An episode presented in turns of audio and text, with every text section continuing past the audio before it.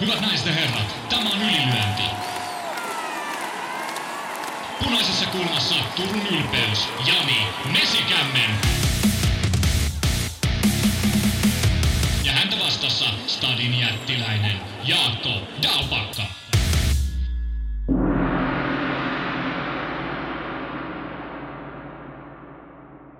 Tervetuloa Ylilyönti-podcastin pariin ja muistutellaan tässä arkisesta asiasta, kun omalla tilillä ja toimitaan, niin muistakaa ottaa seurantaa Spotifyssa, SoundCloudissa tai vaikka iTunesista ja meidän podcastin, niin tiedätte milloin tulee uutta jaksoa. Nyt on uusi jakso, Ylilyönti kaksisataakahdeksankymmentä podcast kyseessä. Se on me, meidän mielestä ihan ok. Mennään joulukalenterin hengessä. Joulukalenterin luukusta löytyy kaiken näköistä. Monta luukkua avataan kerran. Siellä on salaliittoa ja siellä on farssia ja siellä on huippujuttuja ja hienoja suorituksia, hyviä fiiliksiä. Ja sitten on vielä yksi vuoden isoimmista matseista käsiteltävänä tällä viikolla. Todella suuri. Jaato Daupakka, ootko tyytyväinen joulukalenteriisi toistaiseksi? Kyllä mä oon. Ja oikeastaan ainoa, mikä multa puuttuu, niin on piparkakkutaikina. Et ehkä pitää sitä käydä tänään hommaamassa, niin pääsee joulutunnelmiin. Ja en aio tietenkään piparkakkutaikinaa pilata paistamalla, vaan kyllä se raakana pitää siitä vetää. Se on joulun parasta antia. Tästä olemme samaa mieltä. Se, se on kova juttu, kun saa piparkakkutaikinaa. Onneksi sitä saa ostettua valmiina, että sun ei tarvitse osata edes valmistaa sitä taikinaa. Sä voit vaan ruveta syömään paketista kyllä suoraan. Just näin. Ja voimme myös suoraan valmiiseen pöytään käydä U F C Top kolmosen suhteen. Viime viikonloppuna U F C kaksisataakahdeksankymmentäkaksi Las Vegasissa jätti kaikenlaista jälkipyykkiä ja puitavaa ja muuta. Täytyy sanoa, että ei, ei pelkästään ihan posifiiliksellä nyt päästä liikkeelle, mutta lähdetään niin posijutuilla, eikö vaan? Top kolmosella. Joo, lähdetään, lähdetään sillä top kolmosella ja mä sanon nyt ylipäätään tuosta U F C kaksisataakahdeksankymmentäkaksi. Siihen oli ladattu alkusyksystä todella kovat paukut. Mutta kyllä se aika pannukakuksi sit lopulta tipahti. Ja on ihan nimien valossa ennen, ennen kuin siihen päästiin otteluiltaan. Ja mutta kyllä sieltä löytyi todellisia helmiä. Mun mielestä tämä top kolmonen kuvaa sitä, että siellä oli siellä kortina aikana todellisia, todellisia tähtiä. No lähdepä sinä liikkeelle. Mennään top kolmosta, niin kolmos sieltä. Siellä oli sun viime viikon valinta, niin kerro sinä. Miesten keskisarja Dricus du Plessis Etelä-Afrikasta kohtasi Darren Tillin, meidän yhden suosikin Liverpoolista. Ja ottelu oli kyllä tapahtumarikas, täynnä yllätyksiä molemmin päin ja sitten päättyi. Vähän niin kuin ounasteltiinkin, tai ainakin itse ounastelin, että, että du Plessis veti siinä pidemmän korren. Ja oikeastaan kaksi asiaa pisti ottelun lopputuloksen kannalta silmiin. Toinen oli se, että Darren Tillillä ei fyysisesti aseet riitä näitä isompia, lihaksikkaampia keskisarjalaisia vastaan.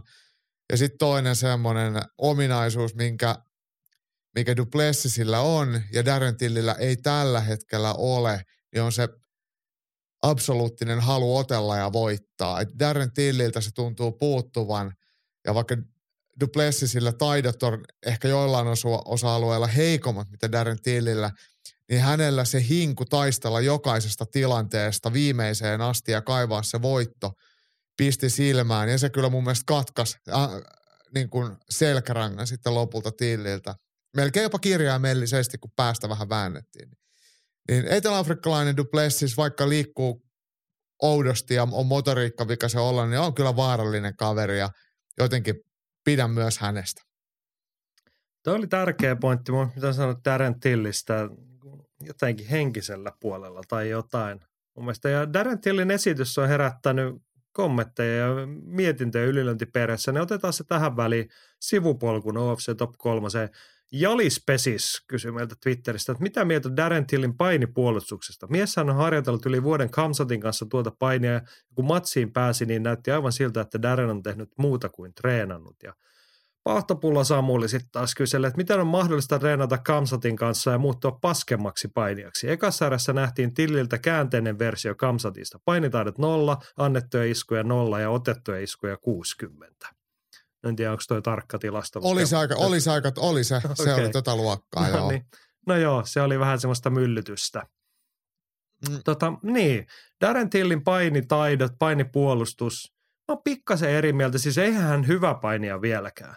Mutta eikö jengi oikeasti Samulikaan muista, että kuinka huono Darren Till on joskus ollut? Siis se ei ole osannut ollenkaan painia. Nyt tässä oli kuitenkin mun mielestä hetkiä, jossa näki, että oli, voi puhua niin kuin jonkinnäköistä rutiinityyppisestä painimisesta. Hän niin kuin osasi olla siinä tilanteessa. Hän ei hätäntynyt tai hän ei luovuttanut. Oli niin kuin voi sanoa, että oli painipuolustus esimerkiksi jo. Niin, ja, ja siis se on mennyt, painiminen on mennyt eteenpäin, mutta se ei ole lähellekään riittävä. Ja mä ymmärrän, että Hamza Chimaev on pyörinyt, tai miehet on tre- ollut yhdessä toistensa somessa ja käynyt vähän reenailemassa yhdessä, mutta eihän se nyt ole ollut vuosi oikeasti Chimaevin kanssa jatkuvasti reenaamassa. Chimaev on tuolla Kadirovin kanssa leikkimässä nytkin Dubaissa. Ja, ja jos Till haluaisi oikeasti kehittyä painimaan, tai oikeastaan, jos Till haluaisi oikeasti olla sataprosenttisesti vapauttelija, hän olisi parempi vapauttelija. Mä luulen, että, että hänellä on mm, elämän näillä muilla osa-alueilla se ongelma. Ei siinä, että hän ei treenannut tarpeeksi Chimaevin kanssa tai tarpeeksi painia. Että se harjoittelu ylipäätään on ollut ihan varmasti puutteellista. Vähän voidaan ehkä ottaa tämmöinen vertaus Conor McGregoriin. Huippulahjakas ottelija. Mutta sitten kun maailma huutaa sun nimeä tuolla Tillin tapauksessa Liverpoolin kaduilla ja mihin ikinä menetkään, Se, se houkutus on vaan liian suuri. Ja nyt liian pitkällä aikavälillä on harjoiteltu liian vähän. Ja nyt joku kuuden viikon Thaimaan loma, treenikämppi, niin ei se riitä. Kun se työ pitää tehdä joka helvetin päivä. Tai ainakin niin kuin useampana päivänä tehdä sitä kuin olla tekemättä. Niin nyt se kaikki lintsatut treenit, tehdyt muut asiat lyö silmille lujaa. Ja ne ei ratkea viikossa, kahdessa, kolmessa tai neljässä. Ja mun mielestä Till ehkä siinä mielessä sanoo oikein, että hän sanoo, että hän tarvii vähän aikaa. Mutta en mä tiedä, tarviiko hän aikaa levätä, vai tarvisiko hän oikeasti vaan aikaa harjoitella. Tähän voidaan lisätä vielä, että hän on tosiaan olla ennenkin puttana käsin kärsinyt monista loukkaantumisista, jotka on tehnyt harjoittelusta sitten vielä entistä repaleisempaa ja mut vielä mä sanon, se tohon, vaikeampaa, se... niin... Ne loukkaantumiset todennäköisesti johtuu siitä, että on harjoiteltu huonosti ja sitten kiristetään tahtia liian nopeasti. Että tavallaan nollasta sataa ja silloin loukkaannutaan. Kyllä, kyllä, mutta niinku se yhteisvaikutus on niinku synkähkön puoleinen. Toki. Henri toteaa, että kyllä on Darren Tillin fanina oleminen hankalaa. Taas tuli kuokkaan, eka erä karmiva, toinen erä hyvä ja kolmannessa taputus. Herra vasta kaksikymmentäyhdeksän vuotias mentaalikoachille voisi olla tilaa. Muutan ennustustani, että Till hoitaa vyön kaksituhattakaksikymmentäneljä. Henkka, se on hienoa, Henkka, jaksat uskoa. Mutta tota joo, ensimmäinen ennustus oli, että ensi vuonna Tillois mestari, mutta annetaan sille nyt, annetaan vähän aikaa ja hommataan se mentaalikoutsi, eikö vaan? Joo, ja sitten jos otellaan kasin elosessa, niin kyllä pitää saada vähän lisää tehoa. Ja, ja kyllä se niin, niin kaikki pitää olla parempaa, mutta mut tämä tuntuu tyhmällä, kun kaikki pitää olla parempaa, mutta ei tarvitse olla hirveän paljon parempaa. Et ne on ihan saavutettavista. Oikeastaan se ei vaadi niin, mitään, mutta mut sen kun Darren Till haluaa sitoutua siihen tarpeeksi pitkäksi aikaa, niin se on siinä. Niin, puhutaan maailman huipulla, ei siellä saa mitään ilmaiseksi.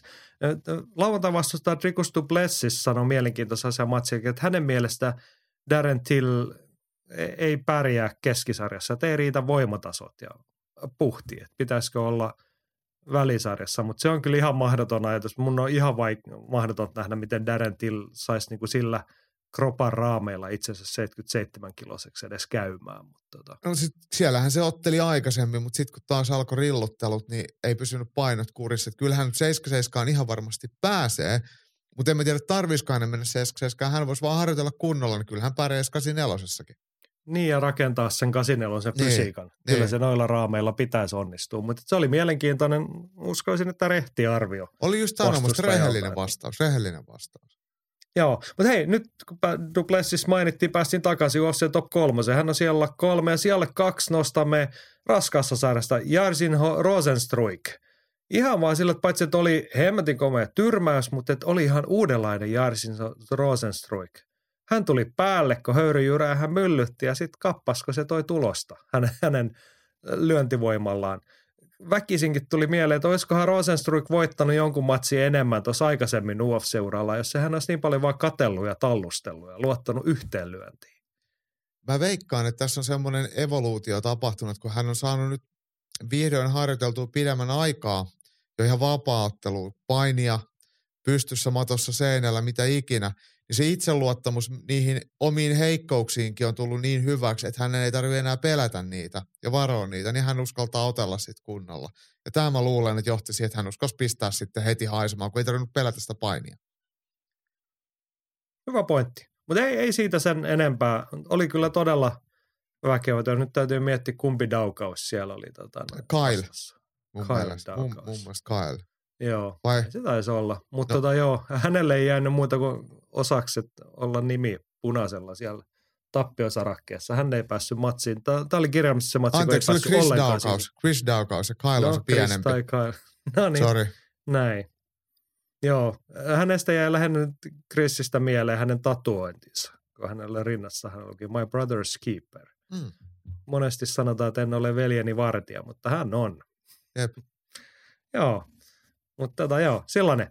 U F C Top kolme kärkisijalle nostamme yhden nykyisestä, siis joka matsin jälkeen vähän enempi suosikki ottelemme. Ilia Topuria. Gates-veteraani. Aivan hui, niin Gates-veteraani. Aina muistutamme siitä, että Hämäläisen Mikalla ei käynyt kivasti, kun Topuria tuotiin vastaan. Mutta tota, oli hieno esitys silloin ja kerta toisensa jälkeen äijä vakuuttaa enemmän ja enemmän. Kilpailun taso nousee, mutta Ilia Topuria kasvaa sen mukana. Annetaan Samuli kertoa tuosta, että Tuck Nasty kyykkäs itse kyyneleni sohvalla, mutta Topuria tulema, tulee olemaan kiva poika top viisi kavereille. Uutta verta sinne haastamaan vaikka Ortega. Joo, Tuck Nasty, eli Bryce Mitchell, ei hänelle oikein jäänyt palaa siinä matsissa, vaikka ei huonosti otellutkaan. Tämä vaan osattiin, että Tuck Nasty on Tuck Nasty, että ei se ole sen häppöisempi. Et, et vaikka uskoo litteeseen palloon ja kamosortseihin, niin niin se ei vielä ihan riitä. Toki hänhän on taitava painija, siitä lukkopainija, mutta mut ei, ei li, silläkään osa-alueella ollut mitään palaa Ilia Topurialle. Topuria niin, otteli hienosti. Niin, Topuria ikään kuin söi elävältä, että hän näytti molemmilla osa sekä pystyssä että matossa, että ei sulla ole palaa tässä matsissa. Se oli mun mielestä hieno, että potki jalat kipeäksi, löi päähän oikein kunnolla ja sitten vielä alisti matossa. Et se oli kokonaisvaltainen dominointi, että et siinä ei nyt mitään epäselvää, etteikö Tuck Nasty ole huonompi kaikessa. No mitäs sitten Ilia Topuria seuraavaksi? Samuli tuossa ehdottaa vaikka Brian Ortegaa. Toppu, aika maukas niin. matsi muuten. Niin olisi ja, ja mun mielestä Topuria jossain sitä tai sitäkin mainita. Ja kyllähän sanoi, että kyllähän mielellään ottaisi ää, Paddy Pimblettia vastaan sitten maaliskuussa Lontoossa, mutta ei usko, että U F C tällaista matsia suostuu Pimblettille tekemään. Ja muistutti myös siitä, että jos hän siinä tulisi ottelemaan, hän ottelisi koko areenaa vastaan. Et siitä pitää tietenkin saada hyvät, hyvät massit. Mutta mut painoluokka ei hänelle ole mikään ongelma, vaikka eri painoluokassa ollaan. Ja näillä näytöillä niin, niin, niin veikkaan, että Graham Boylan niin ei, ei lähde neuvottelemaan tällaista ottelua Padille. Niin siis herroillahan oli jotain sanottavaa toisilleen siinä pressissä. Mm. Men, vähän taas niinku kiusallisen puolella se möykkääminen meni siinä. Joo, mutta siinä kyllähän To, toinen Paddyhän meinasi, että mä tuun täältä ja toinen huusi, että tuu vaan. Ja sitten siinä sattumalta oli kaksi vaksia ja kolme penkkiriviä välissä, ei tapahtunutkaan mitään. Joo, ja siis, mutta siis toihan on, Paddyhän oli jotain tämmöisiä rasistisia termejä sille taas huudellut ja haukkunut sen englannin kielen taitoon. Ja tämähän osoittaa just hienon, hienon tämmöisen junttiuden, että et, et Paddy on oikeasti aika on just semmoinen, mikä semmoinen peruskausseri on, että, että musta tuntuu aika kiusalliselle haukkuu toisen englanninkielen taitoa, jos se on sun kolmas kieli. Ja Paddy ei puhu mitään muuta kuin huonoa englantia itse. Ja, ja sit Su- suurin tästä osa englantia puhuvista ihmisistä ei ymmärrä, mitä Paddy niin Pimblett päästää suustaan. Mutta tota, joo.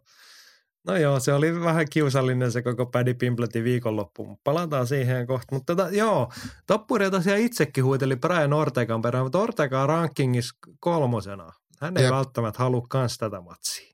Niin. Ortega on kyllä semmoinen niinku suoraselkäinen jätkä, että hän ottaa mitä tarjotaan ehkä, mutta kyllä hänelläkin varmaan manageri ja muut toteat. Niinku, ja hän on siinä asemassa, että pystyy ehkä sitten jo niinku neuvottelemaan, että ketä vastaan otellaan. Mikä on semmoinen realistinen Topuria tuolla rankingin viisitoista alkupäässä toistaiseksi? Mitäs seuraavaksi?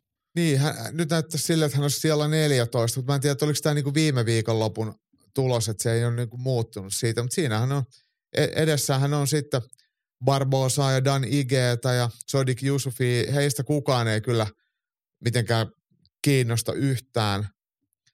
Barko uh, saisi varmaan hyvä nimi Topurialle noin niin kuin listassa sillä tavalla, että se niin voittaisi. Mutta jos me saadaan niin kuin itsekkäästi valita, että mikä kiinnostaisi. Ja siis Bryce Mitchellhän tuolla listalla ysinä. Niin. Ei me sitten ehkä sen alle.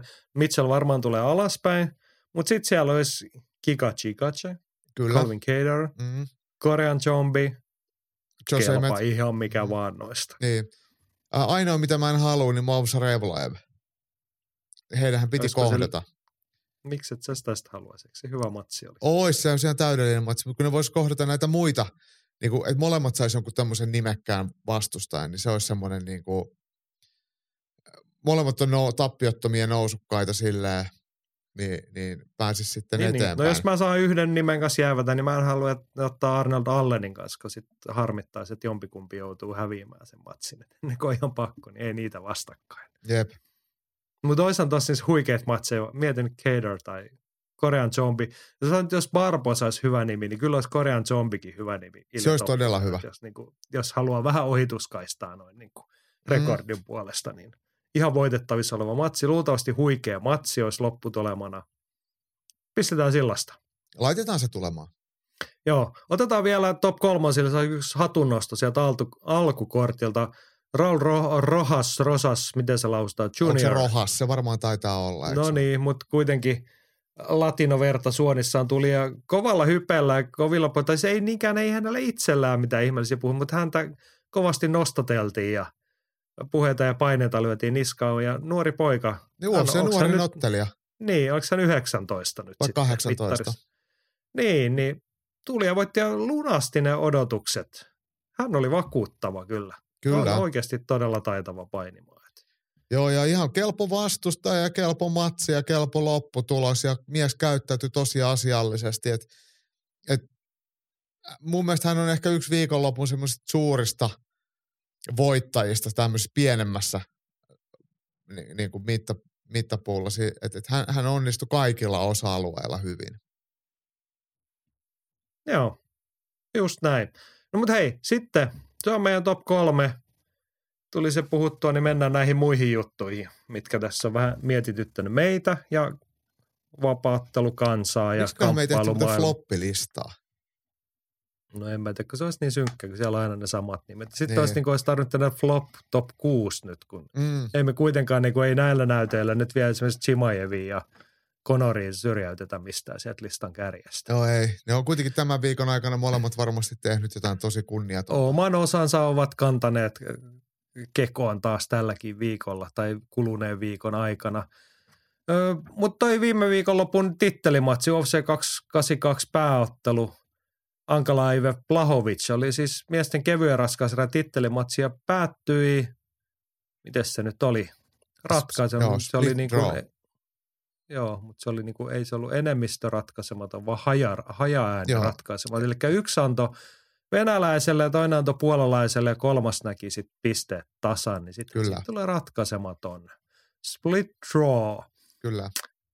Joo, se on puhuttanut. Järvisen Mikko pohti, että onhan tämä surkuhupaisaa, kun avoimessa titteliottelussa ei saada ratkaistua mestaria ja seuraava pari olisi sitten Teixeira vastaan Hill. Jotenkin miettisi, että eikö noihin mestaruusotteluihin saisi jatkoerän niin kuin joukkuelaissa, että saataisiin mestarin ratkaistua. Niin, olisiko tuohon nyt pitänyt väkisin saada ratkaisu? No olkoonkin, että niinku, mutta sitähän ei niinku tiedä siinä. No joo, sitten se olisi vaan jätetty... Ju- Siis no onhan jossain kehälajeissa on tämä ekstra. On, on. No, siis silloin ei vaan niinku julisteta sitä. On, on. Niin. Se, se juliste menee keskelle ja sitten sit sanotaan siinä, tuomari sanoo, että kuulutetaan, että tämä on tasan ja jatkoerä. Niin, vai meneekö ne edes keskelle? Menee, vai? menee. Sieltä vaan menee, joku menee. katsoo ne pisteet ja sitten niinku todetaan. Että no ainakin, no kyllä ky, usein on käytetty sellaista, että Joo. menee keskelle. Joo. Ja kyllä vapautta sen stuffissa on, on se, kun otellaan kaksi erää. Niin. niin sitten on se mahiset, jos se on niinku tasan, niin sitten otetaan kolmas. Niin. Silloin ei sen enempää julistella mitään tuomioita siinä välissä. Yksi semmoinen, mikä tulee tuosta mieleen, mikä joissain osavaltioissahan on tämä, että ei saa otella yli viittä erää per vuorokaus. Eikö kansallisessa tai jossain ollut urheilukomission säännöistä tällainen? Sehän mm. sitten sääntöjen valossa estäisi sen kuudennen erän, erän ottelemisen. Ja valtaosa otteluista kyllä pitäisi viidessä erässä selvitä. Mutta mut, Joo, siis toisaalta mun mielestä niin kuin ratkaisematon ei ole mikään huono lopputulos, jos ottelu on oikeasti tällainen kuin tämäkin ottelu, että se voi olla ratkaisematon. Mm. Niin, sitten se on niin, ihan ok. Ei, niin, musta se niin kuin enemmänkin oli sitten niin kuin farssinkärryä siihen, mitä tapahtuu sen matsin jälkeen, mutta palataan siihen hetken päästä. Mäkin sen Tero kommentoin, että en ole ennen nukahtanut pääottelussa. Nyt se tapahtui jo avauserässä ja heräsin tuomiojulistukseen. Mitä jos kaksi viiva viisi olisi ollut eeppinen sota? Ketä syyttäisin? No en mä tiedä, sit syytä Tero itseäsi tai kahvinkeitin tässä. Mä olin just sanomassa liian laimeat kahvia. Niin, mutta onneksi en mä tiedä, onko Tero huomannut tässä Viaplayssa, siinä on se kelausnappi. Siinä on. Täytyy tunnustaa, että itsekin siis melko raskaan viikonlopun jälkeen kattelin sunnuntaina päivällä tota ja torkahdin kyllä siinä erien kaksi ja neljä paikkeilla semmoisen pienen silmäyksellisen. Tota, sen, sen verran, mat, en mä tiedä syytäkö matsin laatua, mutta tota noin. Mutta mut, tyydyn kohtaloon, niin sitten en ole syyttänyt ketään muuta tästä. Joo. Joo. Matsin jälkeen se farssihan alkoi heti siinä häkissä. Ankalaevi, joka ei englantia osaa, niin kääntäjän välityksellä hän haukkui, tai en mä tiedä oliko se farssi, mutta hän haukkui Dana ja U F C ja muu ja sanoi, että eihän tiedä, tuleeko hän takaisin ollenkaan mm. enää tämän jälkeen. Mutta tota. Henri päinvastoin kysyi, että onko Blachowicz U F C:n tyylikkään ottelija, jos ottaa huomioon käytöstavat yms. On. Blachowiczahan kävi siinä huikkaamassa, sit, kun sitä toista herraa siinä haastateltiin. Hän sanoi, että antakaa vyö tolle, että hänen puolesta se voitti tämän matsin. Joo. Joo, ja siis jälkikäteen hän korjaili vähän näitä lausuntoja, että jos se on tasan, niin se on tasan. Ja sanoi, että voidaan ottaa vaan kuusinta sano sille Ankalaeville, mutta Ankalaev vaan käänsi selkää. Kyllähän sekin ymmärtää, että harmittaa. Mutta mut mm-hmm. matsi oli oikeasti ihan helposti perusteltavissa tasan. Vaikka mä, kulvi, mä kuvittelin, että Ankalaev mm-hmm. olisi voittanut kolme erää viidestä. Niin kuin sä, säkin sanoit, että se ensimmäinen erä, mikä oikeastaan sitten ratkaisi tämän ottelun, niin se voi mennä kummin tahansa päin. Niin mm-hmm. jos, jos eka erä hajoaa tuomareilla pisteet, mikä on ihan perusteltavia, ihan ymmärrettävää. Niin eikä ottelu... ne hajonnut. Siis hommahan oli niin, että mm-hmm. ellei yksi tuomari olisi antanut viimeisestä erästä kymmenen kahdeksan Ankalaeville ja päätynyt tasapisteisiin, niin jos olisi ollut kymmenen yhdeksän se erä hänellä, niin Blachowicz olisi voittanut tämän matsin hajaäänituomiolla. Näinpä. Ei se eka erä jakanut. Blachowicz mun mielestä sai kaikilla joo. vissiin ykköserän itselleen. Tai mutta, ainakin kahdella. Mm.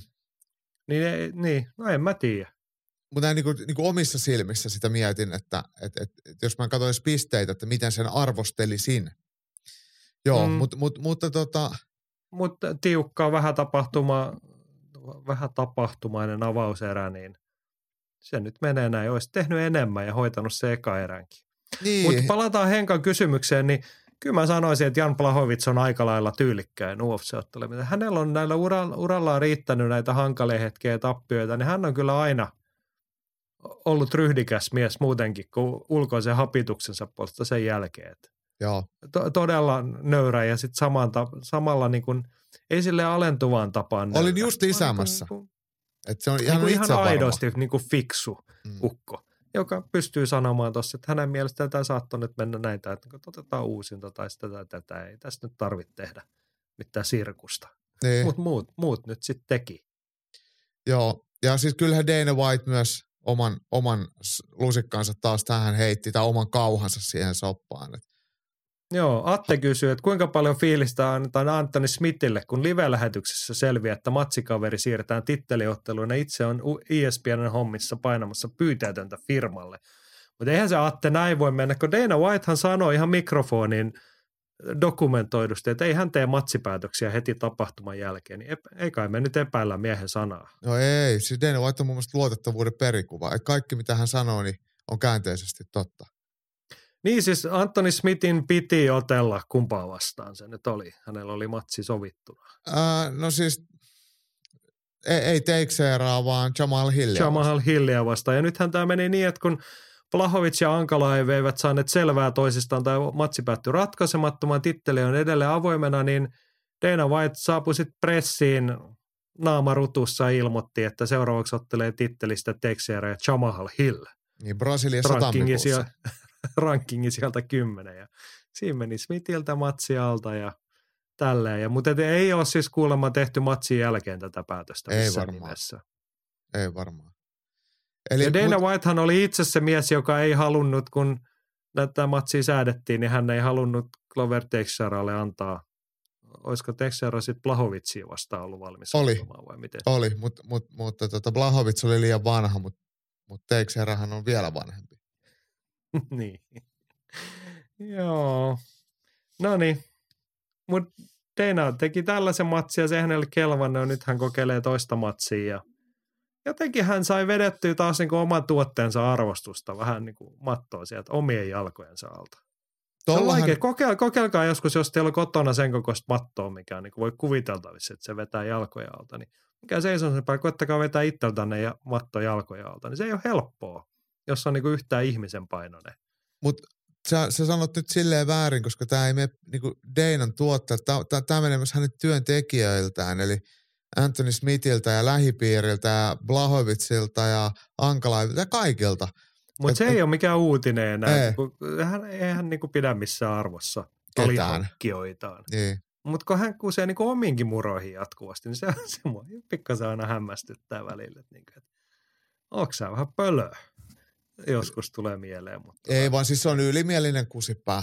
Eikä siinä niinku, tai siis joku tämmöinen niinku superego, että tekee mitä haluaa. Että hän, hän, hän ei niinku näe, että missään olisi mitään niin kuin olisi velvoitteita tai vastuita mihinkään suuntaan. Mä voin tehdä mitä mä haluan ja kukaan ei sitten sano ei. Mm. Dana White ei myöskään nähnyt ongelmaa siinä, että Paddy Pimblett voitti pistetuomiolla Jared Gordonin. Hänen mielestä se oli ihan ok ja kaikki on hyviä ja muuta, mutta Anssi Kosunen lähetti salaliittokornerin kysymykseen, että oliko Paddyn matsi fiksattu. Samoilla linjalla Tuomas Karhu kysyi, että miksi Paddy Pimblett voitti vaikka hävisi. Nyt sä saat vastata. Muista salaliittokornerissa pitää puhua sillä muunnellulla äänellä vähän hitaammin. Tota, se on varmaan niin kuin, että Jaakko nimi muutettu.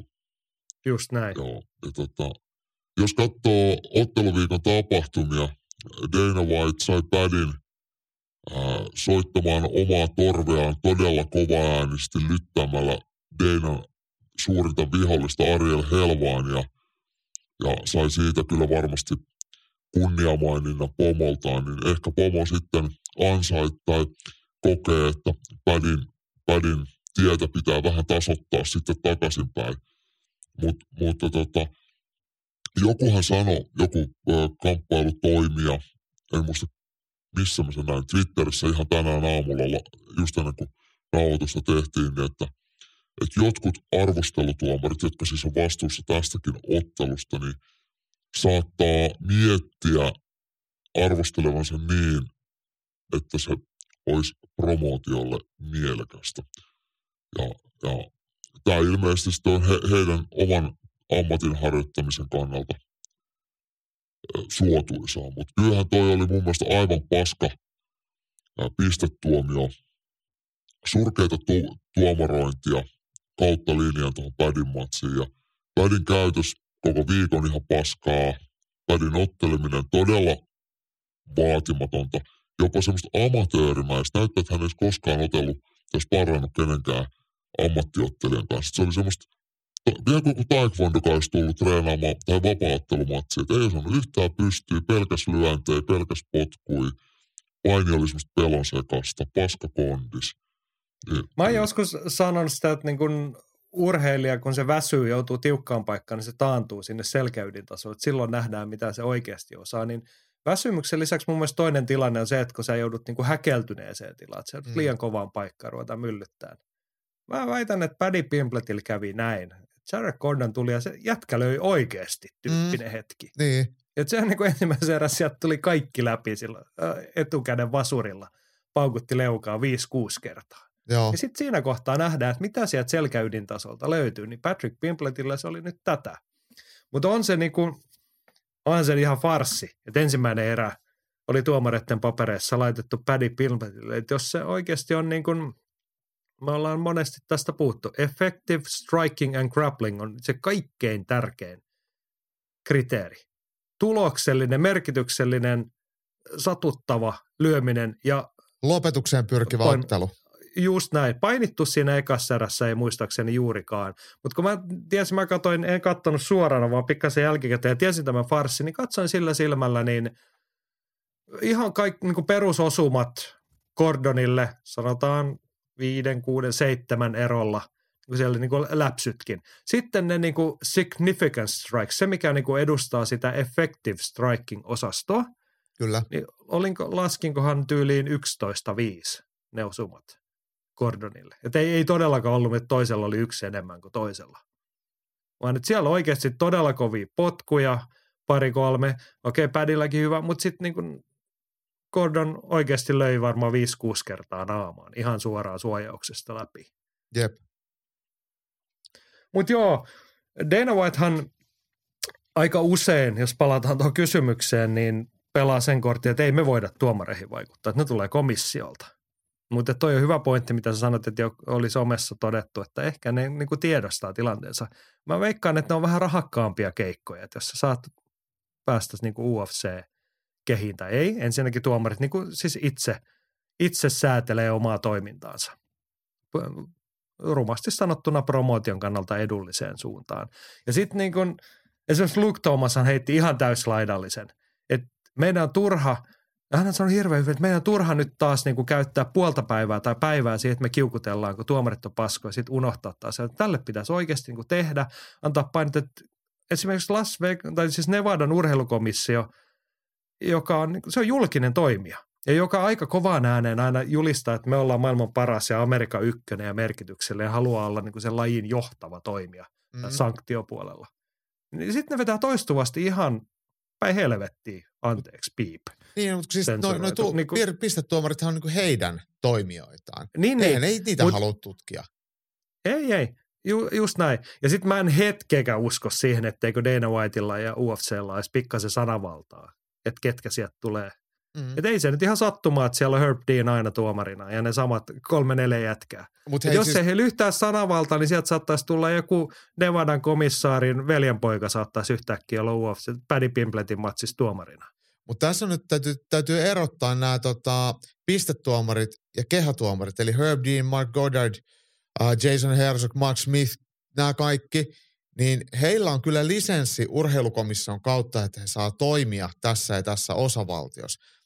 Mutta he ei ole millään tasolla pistetuomareita, eikä he ota siihen kantaa. Se on ei, eri, mutta se on eri, tulee, eri jengi. He, hekin tulee sen sanktioivan elimen kautta. Niin, mut ei, ei tule heidän kautta, vaan heidän lisenssoimanaan. Ihan sama kuin valmentajat Just saa sen näin. lisenssin, mutta U F C voi ottaa, ottaa ne äh, kehätuomarit. Mm. Joo, totta. Hyvä täsmennys. Mutta mä en hetkeäkään usko siihen, etteikö U F C:llä olisi sanavaltaa. Takuu varmasti. Niin. Mutta ottaa ei... sitten tämmöisen tuomarin, pistetuomarin, joka on edellisenä päivänä tehnyt yhden vuoden isoimmista ää, tommosista kyseenalaisista tuomioista Bellatorin puolella. Mestaruusmatsissa laittanut ää, viisikymmentä neljäkymmentäviisi pisteet ottelijalle, joka häviää kahden muun tuomarin kortilla neljäkymmentäkahdeksan neljäkymmentäseitsemän. Ja joka on nyt siellä urheilukomission tutkittavana siitä. Niin. Teostaan. Niin. Mohegan Sun, mikä Intiani Heimon urheilukomissio, urheilujaos tutkii tämän Juh. tuomarin. Niin onko tämä tuomari oikea tuomitsemaan U F C-ottelussa? Hän on yksi Paddy Pimblettin pistetuomari. Niin, just näin. Mutta näin tämä toimii. Salaliitto tai ei, niin ei se ihan nappiin mennyt.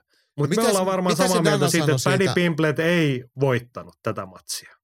Danny, tämä Paddy Pimblett ei voittanut ottelua, eikä hän voittanut sydämiä käytöksellään ennen ottelua, eikä ottelun jälkeen. Näin. Joo. Andillä hyvä pointti tähän keskusteluun vähän laajemmasta näkökulmasta. Salaliittokornerin totean, että teorioita tahallisista tappioista esitetään käytännössä vain isoissa matseissa. Juuri niissä sitä ei kannata tehdä, koska kaikkien huomio kiinnittyy niihin ja ottelijat ovat sen verran rikkaita, että lahjuminen olisi hyvin kallista. Pallopelienkin sopupelit sijoittuvat yleensä johonkin Sveitsin kakkosdivariin ja sama pätee kamppailulajeihin. Joku Bravin alakortin matsi saatetaan fiksata, mutta ei U F C:n tai W B A:n M M-ottelua. Joo, jos puhutaan vedonlyönti fiksaamisesta, niin toi on ihan tärkeä pointti. Eikä tarvitse mainita Sveitsin kakkosdivari, vaan Suomen kakkosdivari riittää. Siellä niin kuin Suomessa tämmöisissä puoliammattilais- tai harrastetason peleissä, jotka sattuu Aasiassa olevaan vedonlyöntikohteita, niin niissä järjestetään fiksausta. Se on ihan totta, että ei kannata lähteä sitä U F C-tittelimatsia fiksaamaan, Joo. koska sitä katsoo niin kuin miljoonia ihmisiä. Kaikki näkee heti, Kyllä. joka menee pieleen.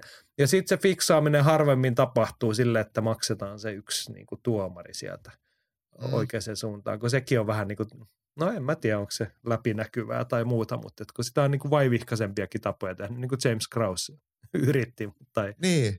oletettavasti yritti, mutta tota noin, tai joku hänen lähipiirissään. Joo, kyllä mäkin no, olen sitä mieltä, että et, et, et nämä, ne, ne niin kuin kyseenalainen käytös ja kyseenalaiset toimet niin kuin fiksauksessa, niin ne ei liity tosiaan siihen, että kumpi voittaa tämän mestaruusottelun. Että se, se on ihan, se on, mä olen täysin samaa mieltä tosta. Että se kyllä, on kyllä, mutta mä en ehkä niin kuin ottaa silloin Andyltä hyvä pointti, mutta tämä, mistä nyt puhutaan vaikka näissä kohtaa, niin se on enemmän niin kuin, sille ei oikein ole niinku termiä, mutta et jos se olisi niinku tohon genreen, niin se olisi niinku rakenteellisen tyyppistä fiksaamista. Joo. Liittyen siihen, miten komissio tai miten U F C tai valtaa pitävää, sanktioiva tai promotoiva taho haluaa sen homman menevän.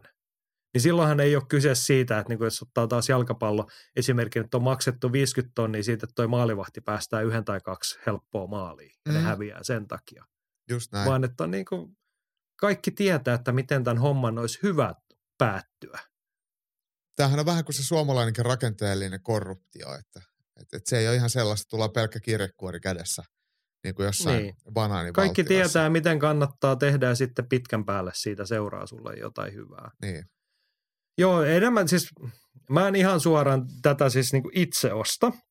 Tämä menee pikkasen, nämä tällaiset asiat menee niin kuin sen herravihatyyppisen mentaalisen reaktion puolelle. Mutta onhan toi, niin kuin tässä tulee se ankkatyyppinen reaktio, että jos se näyttää ankalta ja käveleekö ankka ja kuulostaa ankalta, niin olisiko se sitten ankka, Jep. se eläin. Niin jos toistuvasti tulee semmoinen olla, että niin tämä menee päin helvettiin tai niin te hoidatte tämän homman väärin tai teillä on joku motiivi hoitaa tämä homma väärin. Niin. Sitä helposti niin kuin, sit tulee miettineeksi, että onko joku nyt tehnyt oikeasti tällä asialla jotain niin kuin varmistanut, että tämä menee niin kuin me halutaan? Tässä on sitten vielä mun mielestä semmoinen, mikä usein ohitetaan, on, on tämä häviävän osapuolen taloudellinen menetys. Eli kun ottelijoiden sopimuksethan karkeasti tä, tällä lailla, että sä vo, saat, ottelemalla saat kaksikymmentä tonnia ja voittamalla saat kaksikymmentä tonnia lisää, eli sä pystyt tuplaamaan sun tulon. Niin, niin ajatellaan nyt vaikka sitten Jared Gordonia, joka on tämmöinen alemman kastin ottelija, niin hänellä ei ole sponsorituloja juurikaan ja ei varmasti ottelupalkkiot ole älyttömiä. Eli jokainen penni kotiin päin olisi tärkeä, niin nyt sekin pieni, mitä, mitä siitä olisi voinut tulla lisää, kun hän olisi ansaitusti voittanut ja tienannut vähän enemmän, niin sekin häneltä sitä riistetään. Niin sekin on mun mielestä aika paskaa ja tämä on taas semmoinen kohta, missä urheiluko, anteeksi, urheilijoiden tai ottelijoiden oma etujärjestö pystyisi tässäkin varmasti vähän ajaa ottelijoiden etuja, että tässä niin kuin kävellään tosi julmasti monenkin asian yli. Niin. No, mutta se on varmaan ihan just tulossa se on, on, on, on, on, on. Puheenjohtajaksi tulee Jake Paul. Mm. No joo, siellä, mutta, ei, mä ajattelin, että siinä tulee Conor McGregor. No varmasti joo, hänkin on semmoinen yleisesti muiden etua ja hyvinvointia ajatteleva mm. ihminen. Hän on profiloitunut sellaiseksi. Mutta joo, en mä tiedä, löydettiinkö me salaliittokorneriin nyt niin kuin muuta kuin lisää epäilyä. Mutta salaliittokornerissa he tarvitse välttämättä saada kyllä vastauksia. Se riittää, että on epäilys. Joo, no. kyllä, kyllä. Mutta mun mielestä on ihan, että jos joskus, niin nyt on aiheellista keskustella tästä, koska kyllähän tämä näyttäytyy tosi rumassa valossa. Ja kun kaikkihan tietää, U F C:n motiivi on kaikkein aina raha. Ja Paddy Pimblettin voitto tai häviö merkitsee tosi paljon taloudellista plussaa tai tappiota. Niin, niin kaiken takana, kun on rahaa, niin tässä voidaan sitten miettiä, että on, onko sillä jotain vaikutusta sitten asiaan. Ja jos mennään nyt vielä puoli vuotta eteenpäin, niin Paddy Pimblettin rekordissa tässä on vihreä täpläis. Me voidaan muistella, että ei muuten voittanut sitä, mutta ei, ei sitä tappioa siellä ole. Ja Jared Gordonilla puolestaan on. No mennään rakentavassa hengessä sitä tulevaisuutta kohti. Väisensä Antti toteaa, että voi Paddy. Seuraavaksi varmaan olisi aika jo ottaa rankattua kaveria vastaan. Ainut ongelma on se, että ainakin tällä hetkellä tuolla kevytsarjan top viisitoista ei ole yhtään nimeä, joka ei Paddyä hakkaisi tohjoksi. Tappiota asen on huonoa bisnestä, joten veikkaan, että Deina löytää tuonne listan perälle vielä jonkun täysin paikan ansaitsemattoman, jotta ei kultaista hanhea tarvitse vielä hakkuuttaa. Samuli ehdottaa, että Tony Ferguson maaliskuussa Lontoossa ja pay-per-view-myynti on taattu. Pistetäänkö Fergusonia? No oishan se ihan huikea ottelu, mutta liian paha pala Paddylle. Et, meinaatko, et, että no, Tony no, Ferguson vuosimallia kaksituhattakaksikymmentäkolme? On liikaa. Niin. Et, et, kat, siis Jared Gordon on erittäin keskinkertainen, painoluokkaa pienempi ottelija. Ja ihan piti pe- pilkkana Pimblettiä. Osoitti, että Pimblett on, on divaritason ottelija ainakin vielä. Niin pystyykö kolmessa kuukaudessa, kun se pitää käyttää ensiksi lihomiseen ja laihtumiseen, niin kehittyä niin paljon, että pystyy jonkun oikean ottelijan tai meritoituneen vaarallisen ottelijan voittamaan. Ja Ferguson on aika pitkä jätkä, niin se, sehän vaan takoisi Pimblettiä kupoliin ja tulisi, tulisi paha mieli. Joo, mutta hei, mä oon kyllä tota Antin linjoilla siinä, että kun Paddy Pimblettin voittorekordi on nyt todella vakuuttava ja voittaa voiton perään, niin kyllä seuraavaksi voisi jo jonkun rankatun nimen ottaa. Ja viime viikon rankingissa Tony Ferguson oli se siellä viisitoista, no ehkä Paddy sieltä nousee jo ohi ja Tony Ferguson tippuu rankingin ulkopuolelle, niin otetaan sille kohtuullista, otetaan sieltä rankingin loppupäässä, niin siellä on nyt siellä neljätoista Conor McGregor, niin eikö tämä olisi ihan hyvä matsi? Se olisi ihan hyvä matsi, mutta se olisi sinne Lontooseen, sehän olisi ihan huikea. Aina on vaan, että areena olisi liian pieni. Mutta sehän olisi tosi mm. hieno ottelu.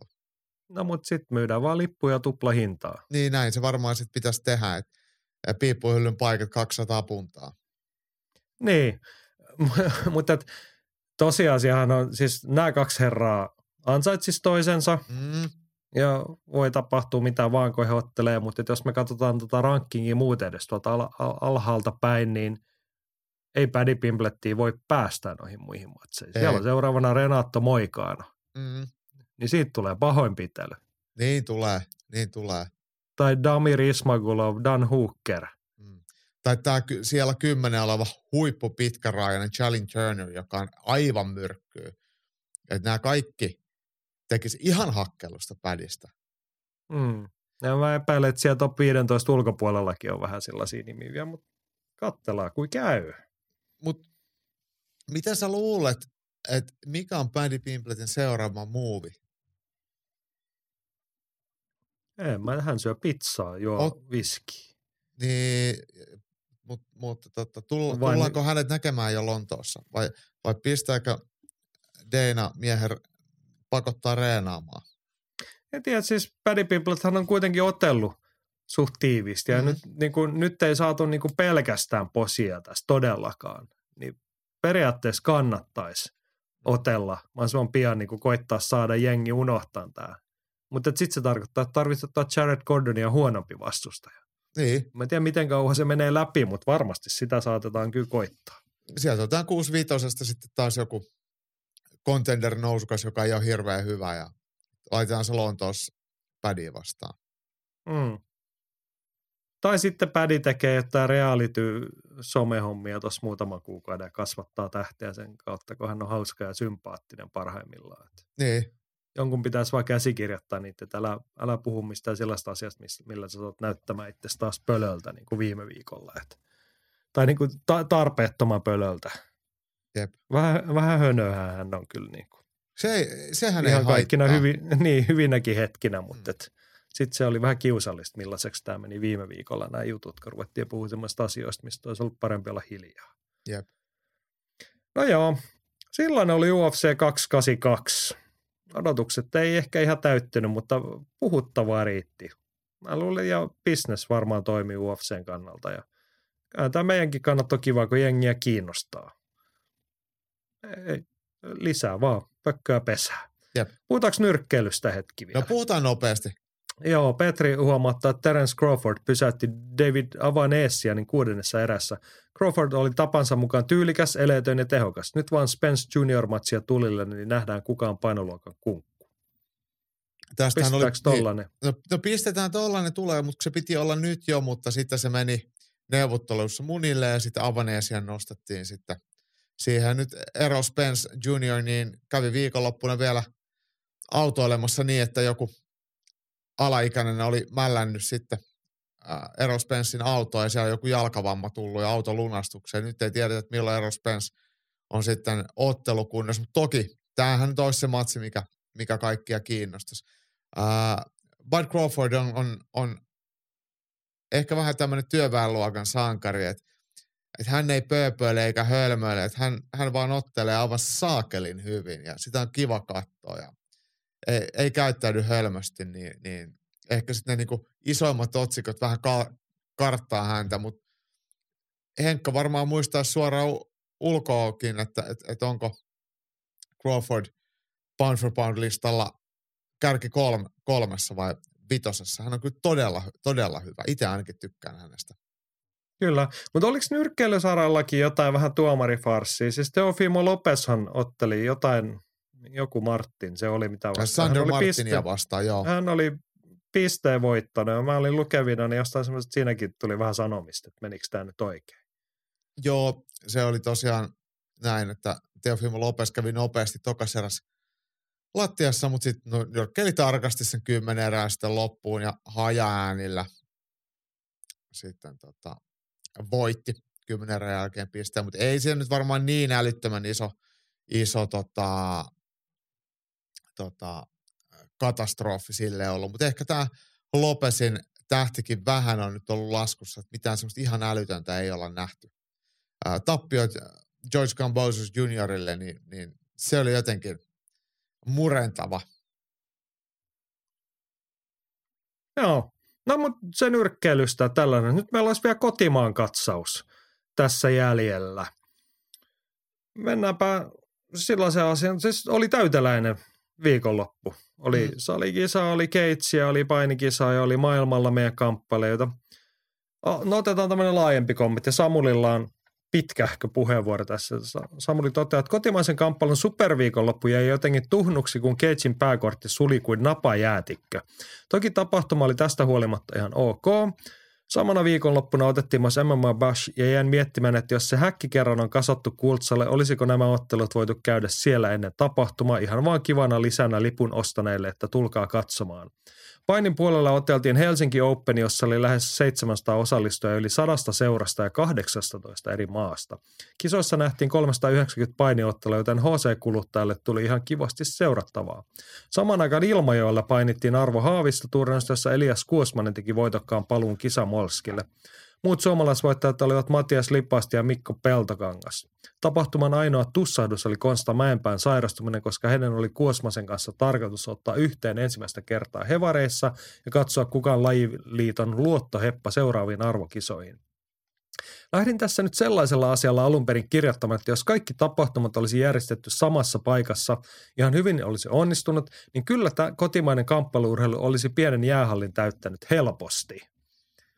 Mä oon vähän eri mieltä, että olisiko se onnistunut helposti se tapahtuman järjestäminen. Olisiko se, no, ehkä se olisi pelkästään sit kisajien puolesta täyttänyt pienen jäähallin, mutta niin. Sit se olisi nostanut myös kulut ja sen rakenteen ja muuta. Ja sitten on ihan, siis toi ihan nätti ajatus Samulilta, että kun G B-kymillä oli salikisat, että olisiko ne amatöörit voinut ihan vaan bonuksena otella siellä Kultsalla. Mm. Olis, mutta kun Kultsan kapasiteetista on...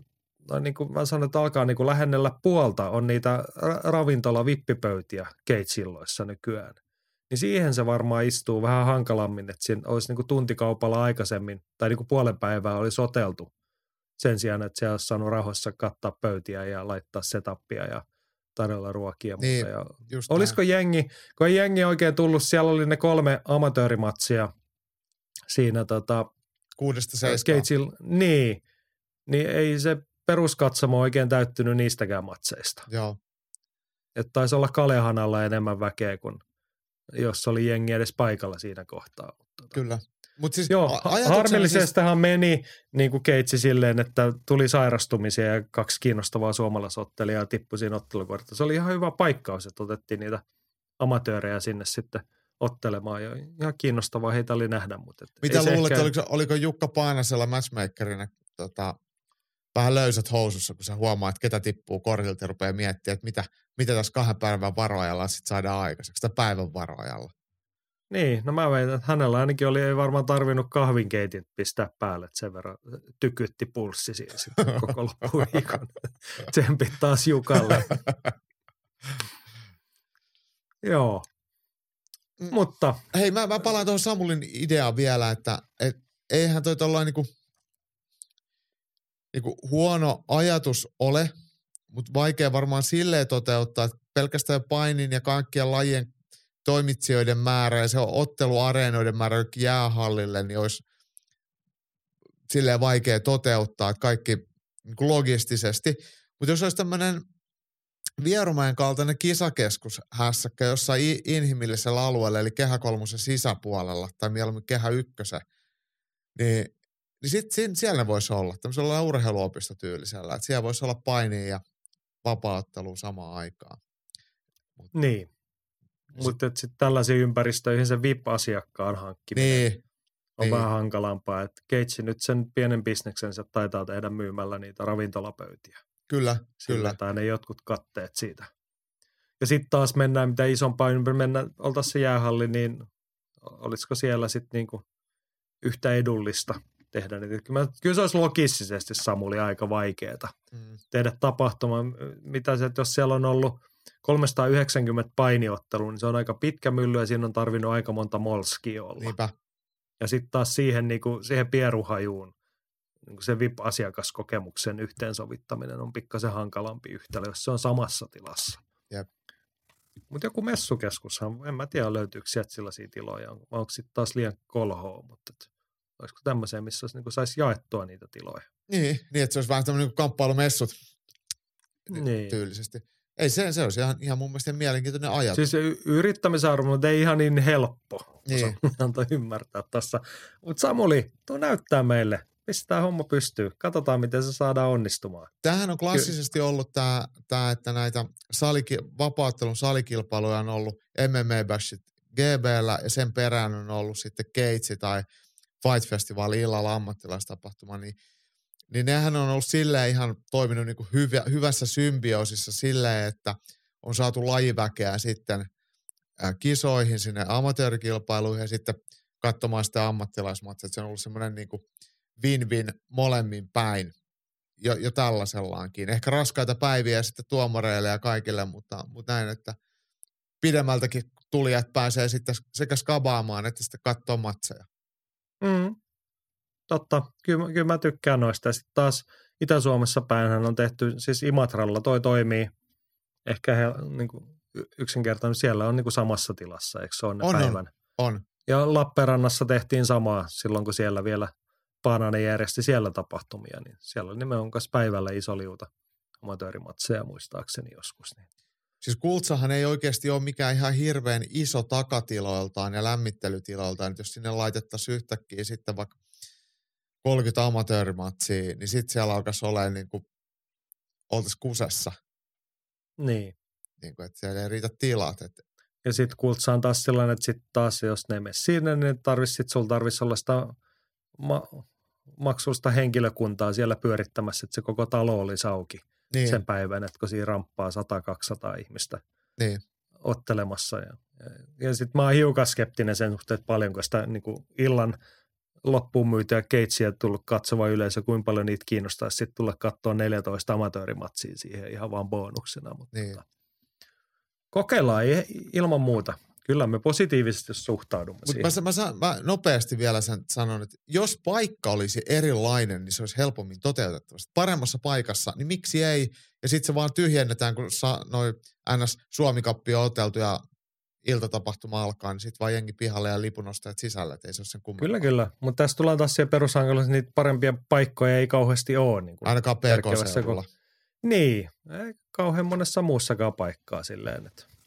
No joo, mutta jos semmoisen paikan löydätte, niin pistetään homma toteutumaan. Ei sen kummempaa. Kyllä mä haluaisin se, nähdä. Se Hamaran tolleen paikka oli hyvä paikka, missä järjestettiin. On, on. Mutta niin kuin on, sulle on muutenkin sanonut, niin se ei niin vaan ole. Se ei ole. Se on palloiluhalli nimeltään ja se on aika tiiviissä käytössä. Joo. Ilman Hamaran poikkeuksellisia taustasuhteita tai kontakteja sitä ei ole saatu edes näihin kahteen iltaan vuodessa mm. vapaaksi. Niin tota, se, että sieltä saisi sitten tuommoiseen mylläkkään käyttöön, voi olla vaikeaa. Ja sitten taas, että se on se yksi halli yhdessä kaupungissa. Tällainen saisi olla Helsingissäkin tai Espoossa tai missä sitten saisikin olla helposti. Mutta tota. No joo, se siitä. Mutta hei, puhutaanko Cage viisikymmentäkuusi? Puhutaan. Siellä oltiin todeta tässä kohtaa, että käykääpä katsoa meidän Facebookista muun muassa. Kokeiltiin semmoista uutta juttua, tehtiin pieni videokatsaus ja parit haastattelut siinä. Pläjäys, kuvaajan ja editori kerran. Kertokaa, ootteko tyytynyt, haluaisitteko nähdä tuollaista lisää? Ollaan mietittäisiin, mitä me voitaisiin tehdä uusia. Toi on nyt yksi vaihtoehto. Mutta annetaan Petri, Rantasen Petri kertoa ensin. Petri on tehnyt meille Cage viisikymmentäkuusi top kolmosen. Tästä lähtee amatöörimatsista sieltä kolme. Sunny Branfors, jos ihmisellä on seitsemäntoistavuotiaana vapaattelurekordi kahdeksan nolla, niin kaksikymmentäviisi vuotta vanhempi nollarekordilla varustettu ei voi muuta kuin hattua nostaa. Kyllä, mm. se oli. Nuorten maailmanmestari. Joo, ja Sunny Branfors otti nytkin hyviä, jätti kyllä positiivisen muistijäljen. Joo, hieno matsi ja hieno ottelee, se tosi kypsästi ottelee. Se, mikä vielä pistää silmään, että et, et Oulun kamppailuklubi, mikä ei kyllä millään tasolla ole profiloitunut niin kuin kilpaseurana vapaaottelun puolella, niin heillä on sitten tämä junioritoiminnan puolta tullut sitten hyviä ottelijoita, ja Sani on yksi, yksi näistä, niin hienoa, että Oulun kaltaista kaupungista sitten tämmöistä aktiivista vapaaottelutoimintaa alkaa, tai kilpatoimintaa tulee sitten lisää. Kyllä, ja tsemppiä sinne jatkoon tosiaan. Hienot on eväät, kun on nuorella iällä jo paitsi aktiivisesti, niin vielä hyvin tuloksenkin oteltu. Niin.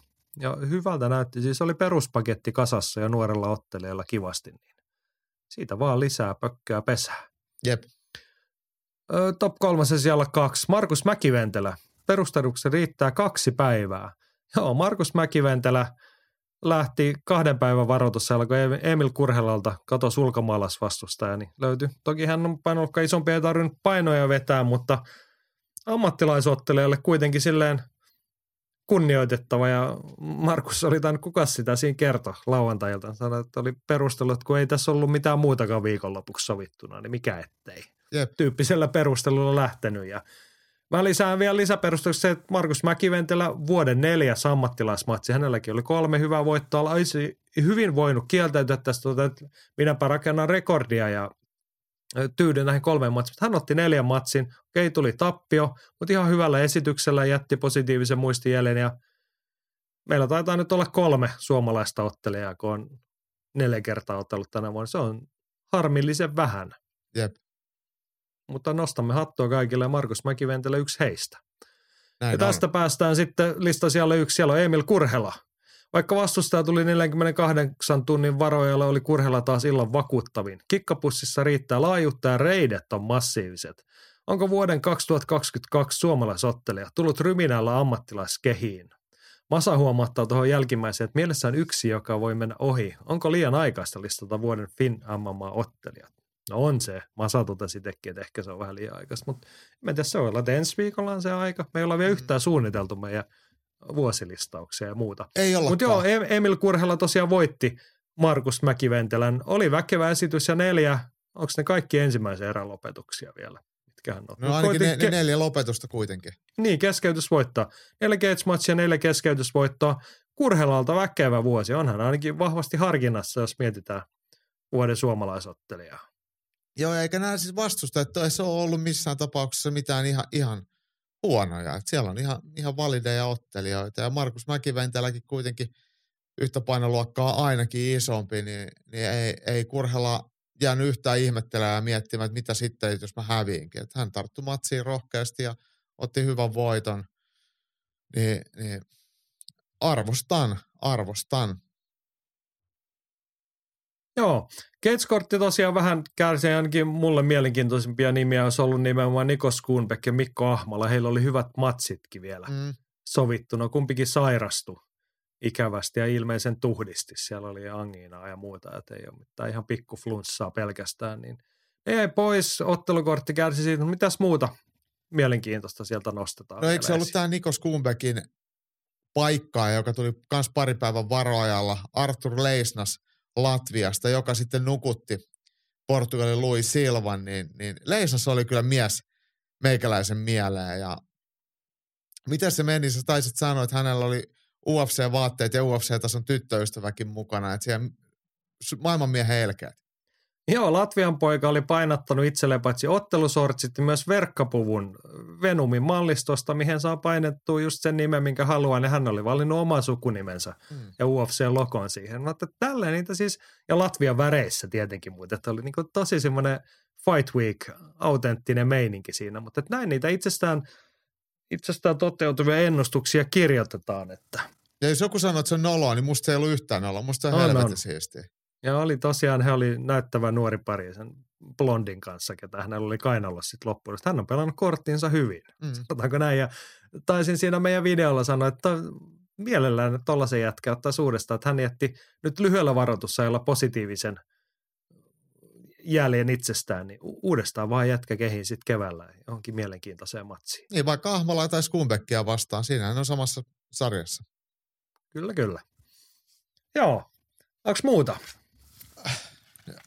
No kyllä mä, Henri Lintulan yhden käden takakuristus on, on, on aika loistava tapa päättää ottelu. Et eka, ekassa pätkässä vähän pääsi Norjan hollantilainen osumaan lyönneillä, mutta sitten kun mentiin painimaan, niin nähtiin kyllä, että et, miksi Lintulalla semmoinen mustavyö B J:ssä on. Et se oli kyllä tyylikästä, tyylikästä, tyylikästä dominointia ja Joo, erikoisen varovainen oli on, se niin. eka erä häneltä, mutta sitten toisessa erässä, kun pääsi painimaan, niin kyllä se matsi oli sitten aika nopeasti ohi, että sen näki, että nyt loppu toiselta eväät tässäkin Joo. kisassa. Joo, mä ehkä mainintana nostan Edward Walls, hyvä, että sai nyt toisen voiton nopealla aikavälillä putkeen. Pikkasen mun mielestä jäi toivomisen Edi perusehjä esitys. Nyt oli semmoinen niinku aiempi höntyily, nuoren miehen höntyily puuttu, mutta sitten toisaalta kaikesta jotenkin näki, että hän vei matsia, hän oli siinä parempi, niin ehkä sitten jossain kohtaa olisi vähän voinut hanaa painaa vielä. Mullakin oli vähän semmoinen fiilis, että, että, että mentiin, no tämä ei ole tarkoitettu rumasti, mutta siellä, että vähän siitä, mistä aita on matali, tehtiin just sen verran, että homma hoituu, eikä yhtään enempää, Mut, mutta tota, voitto on kuitenkin aina voitto, vastustaja sitten rupesi jossain kohtaa vähän riahua ja yritti pistää hanttiin, mutta Edi oli siis hänellä oli kaksikymmentäviisi sentin ulottuvuusetu, mikä on niin kuin kääpiösarjan poikkeuksellinen.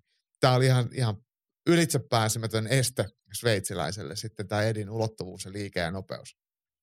Joo, ja sveitsiläinen kuitenkin esiintyi positiivisesti. Hän tuli ottelemaan ja osoitti olevansa ihan pätevä jätkä. Samaa mieltä. Siis sopiva vastustaja tuohon, mutta ei hänelläkään sitten vaan niin kuin riittänyt. Joo, otetaan yksi näkökulma vielä, minusta oliko tämä nyt meidän videolla, vai puhuttiinko me viime viikolla tässä, mutta Andy toteaa, että pohditte viikonlopun keitsistä puuttuvan tapahtuman arvonmukaisen pääottelun. Sellaista ei tosiaan ollut, ei ole ollut aikoihin eikä tule olemaan jatkossakaan. Tämä johtuu siitä, että kaikki todellista kansainvälistä läpimurtoa tavoittelevat suomalaiset ottelevat ulkomailla. Ne, joiden voi realistisesti kuvitella olevan parin hyvän voiton päässä U F C:stä. Aikoinaan kansallinen kärki otteli nimenomaan keitsissä ja osa jopa pääsikin U F C:hen. Kun ottelijalla oli realistinen mahdollisuus tähteyteen, oli mahdollista tehdä yleisöä kiinnostava merkityksellinen pääottelu. Nyt sellaista ei oikein ole mahdollista saada aikaan niillä ottelijoilla, joita kotimaan tapahtumiin on käytettävissä. Jaakko Daupakka, ootko samaa vai olen, eri mieltä? Olen täysin samaa mieltä. Andy, Andy oikeastaan varmaan lukenut mun ajatukset ja sun ajatukset ja kaikkien ajatukset. Tämä ei no, niin mä asia... vähän eri mieltä, mutta kerro sinä nyt ensin. Mutta mut, mut, mut tämä on nyt semmoinen niin kuin Gatesin profiili on, on silleen vakiintunut tämmöiseen nouseviin suomalaisottelijoihin tai paikallisiin tähtiin, niin kuin vaikka Markus Rytyhonko, jotka ei ole menossa sitten kuitenkaan mihinkään, enkä, enkä tiedä sitten niin kuin, mitä he tavoittelee, mutta semmoista niin kuin Gates ei ole tarjonnut ottelijoille ja yleisölle sellaista U F C-porkkanaa. Niin, tämä on nyt sitten niin kuin, se on heidän tuote ja siihen löytyy sopivasti ottelijoita ja kyllä mä tykkään katsoa Mankisia ja Kurhela, tämmöisiä huippuamatöörejä, jotka nousee ammattilaisuuden ensimmäisille askelille. Ne on tosi mielenkiintoisia, mutta mut, mut semmoista tähtiloistetta siellä ei kyllä ole, ole saatavilla. Joo, tohon asti mä oon samaa mieltä, mutta kun Andyn tavallaan hyvä pointti rakentuu sen verran, että ei ole mahdollista saada niillä ottelijoilla, joita kotimaan tapahtuminen on käytettävissä. Niin kelaa taas nyt kymmenen vuotta tai vajaa taaksepäin, niin millä niitä oli käytettävissä, niitä kotimaan kärkiottelijoita?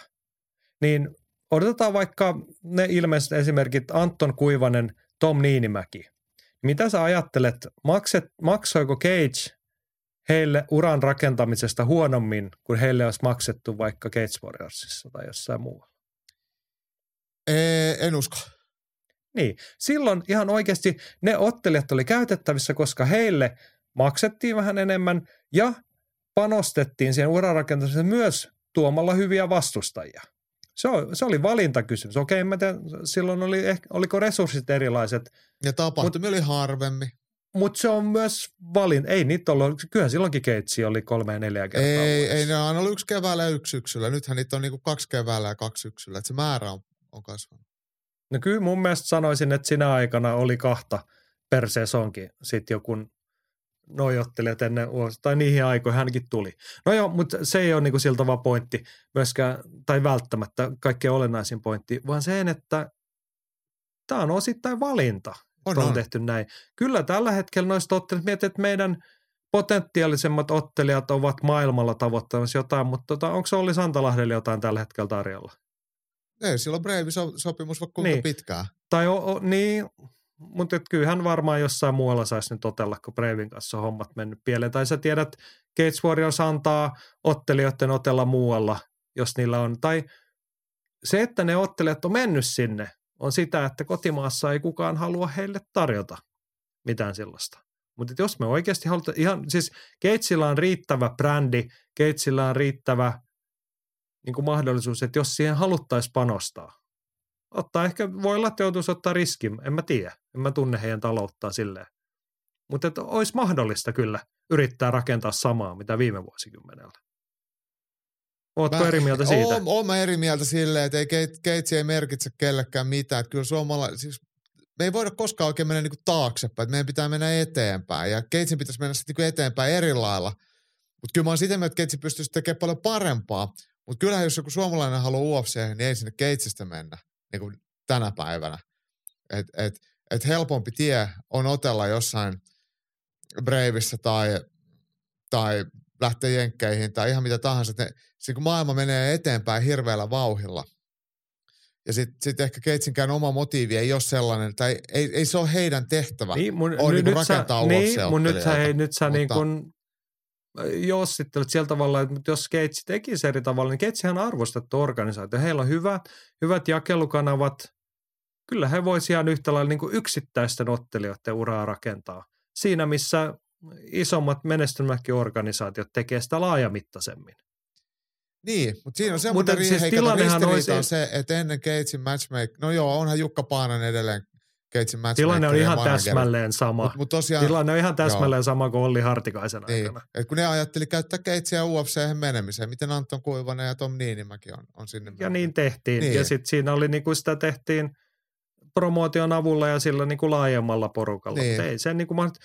Siis tavallaan en mä sano, siis ei se ole helpompaa eikä vaikeampaa, mutta et, kun laji on kasvanut, niin siihen aikaan se oli ehkä, mä väitän, että se voisi olla vielä jopa helpompaa saada tämmöisiä N S U F C-konkareita, mitä joskus sitten tuotiin niin jollain tasolla meritoituneita nimiä, jotka oli selkeästi kuitenkin Antonille tai Tompalle niin kuin voitettavissa. Niin kuin, että toi on niin kuin hyvä haku tänne. Jollain tapaa, joka niin kuin, jotka ne ison maailman matchmakerit ja päätöksentekijät sitten tunsi, että hyviä nimiä rekordiin. Mm. Ja niitähän on, kun laji on kasvanut, niin niitä on aika paljon enemmän tarjolla kuin kymmenen vuotta sitten. Niin väitän, että se tarkoittaa myös sitä, että heidän hintataso ei ainakaan ole noussut niiden Suomeen tuomiseen. Ei, mutta sitten kun on tämmöisiä brasilialaisia, jotka tulee nälkäpalkan lotteleen, niin kyllä ne on, ne on niin, taloudellisesti tulee, parempia, niin. parempia niin kuin promootion kannalta. Et, totta et kai. Se jotain jenkiä niin kuin... saa, jenkille joutuu maksaa palkkaa. Niin, niin mutta tässä tullaan siihen, että niin kuin mitä halutaan Niin, että jos halutaan tehdä liiketoimintaa. Tot... Juu, juu. Niin se... Eikä tätä ei ole siis moite. Niin. Gates tekee hyvin sitä, mitä he tällä hetkellä haluavat. Se niin kuin toimii tapahtumasta toiseen. Tapahtumat on hyviä, talous on toivottavasti hyvin tasapainossa, tai pitäisi olla, koska ne tapahtumat on täyteen myytyjä ja niin. Pöydät on täynnä ruokailevia ihmisiä. Mutta mut ei se tarkoita sitä, etteikö olisi mahdollista, niin kuin minkä mä luin tuosta Andy-kommentista, että se olisi nykyään mahdollista. Niin, niin kyllä. Mm. Joo, si- no se niin. Ei ole helppoa, mutta toteutettavissa, kyllä. Niin kuin tehtävissä. Just näin. Joo. No niin, mennään eteenpäin, mutta todet- tai summataan sen verran, että Cage viisikymmentäkuusi oli jälleen kerran, kuten sanottu, niin onnistunut tapahtuma kaikista vastoinkäymistä huolimatta. Ihan niin kuin käsittämättömän paskaa tuuria taas siihen viikselle viikolle.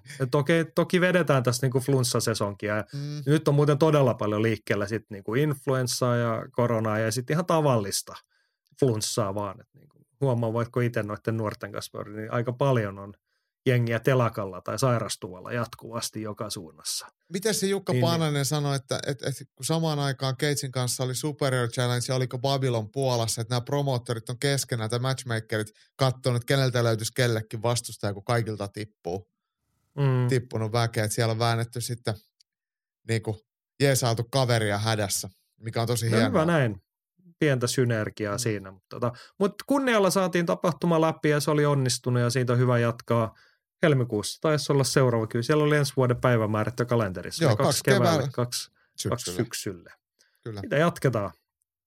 Mä edelleen uudestaan toivon, että ehkä voisi joskus kurkata sinne Kultsan ulkopuolelle. Onko siellä vielä maailmaa Cageille? Mä vähän kaipaan niitä aikoja. No kyllä, joku Turku-Tampere pitäisi mun mielestä niinku käydä. Se on vaan harmi, että Tampereella ei juuri vapaa-autella. Se on niinku sillä, mä en tiedä mitä siellä tehdään, mutta Turussa ainakin vapaattelijat on.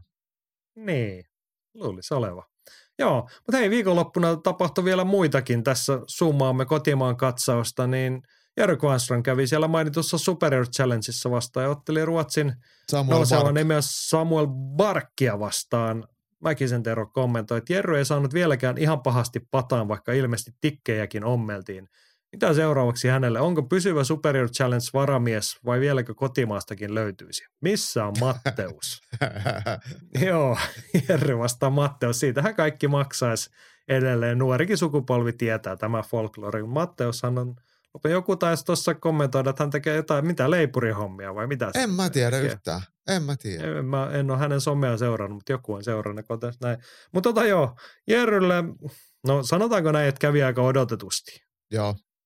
Paitsi ehkä niin kuin siltä osin, että kun Samuel Bark on täysin tainyrkkeilijä, niin ei hänen tarvinnut hirveästi tainyrkkeillä, kun hän pisti painiksi ja hän oli siinäkin sitten selkeästi paremmin. Mutta ehkä siinä näki se, että toinen on niin kuin enemmän tai vähemmän tosissaan reenannut ja Jerry on sitten reenannut tosissaan kymmenen vuotta sitten.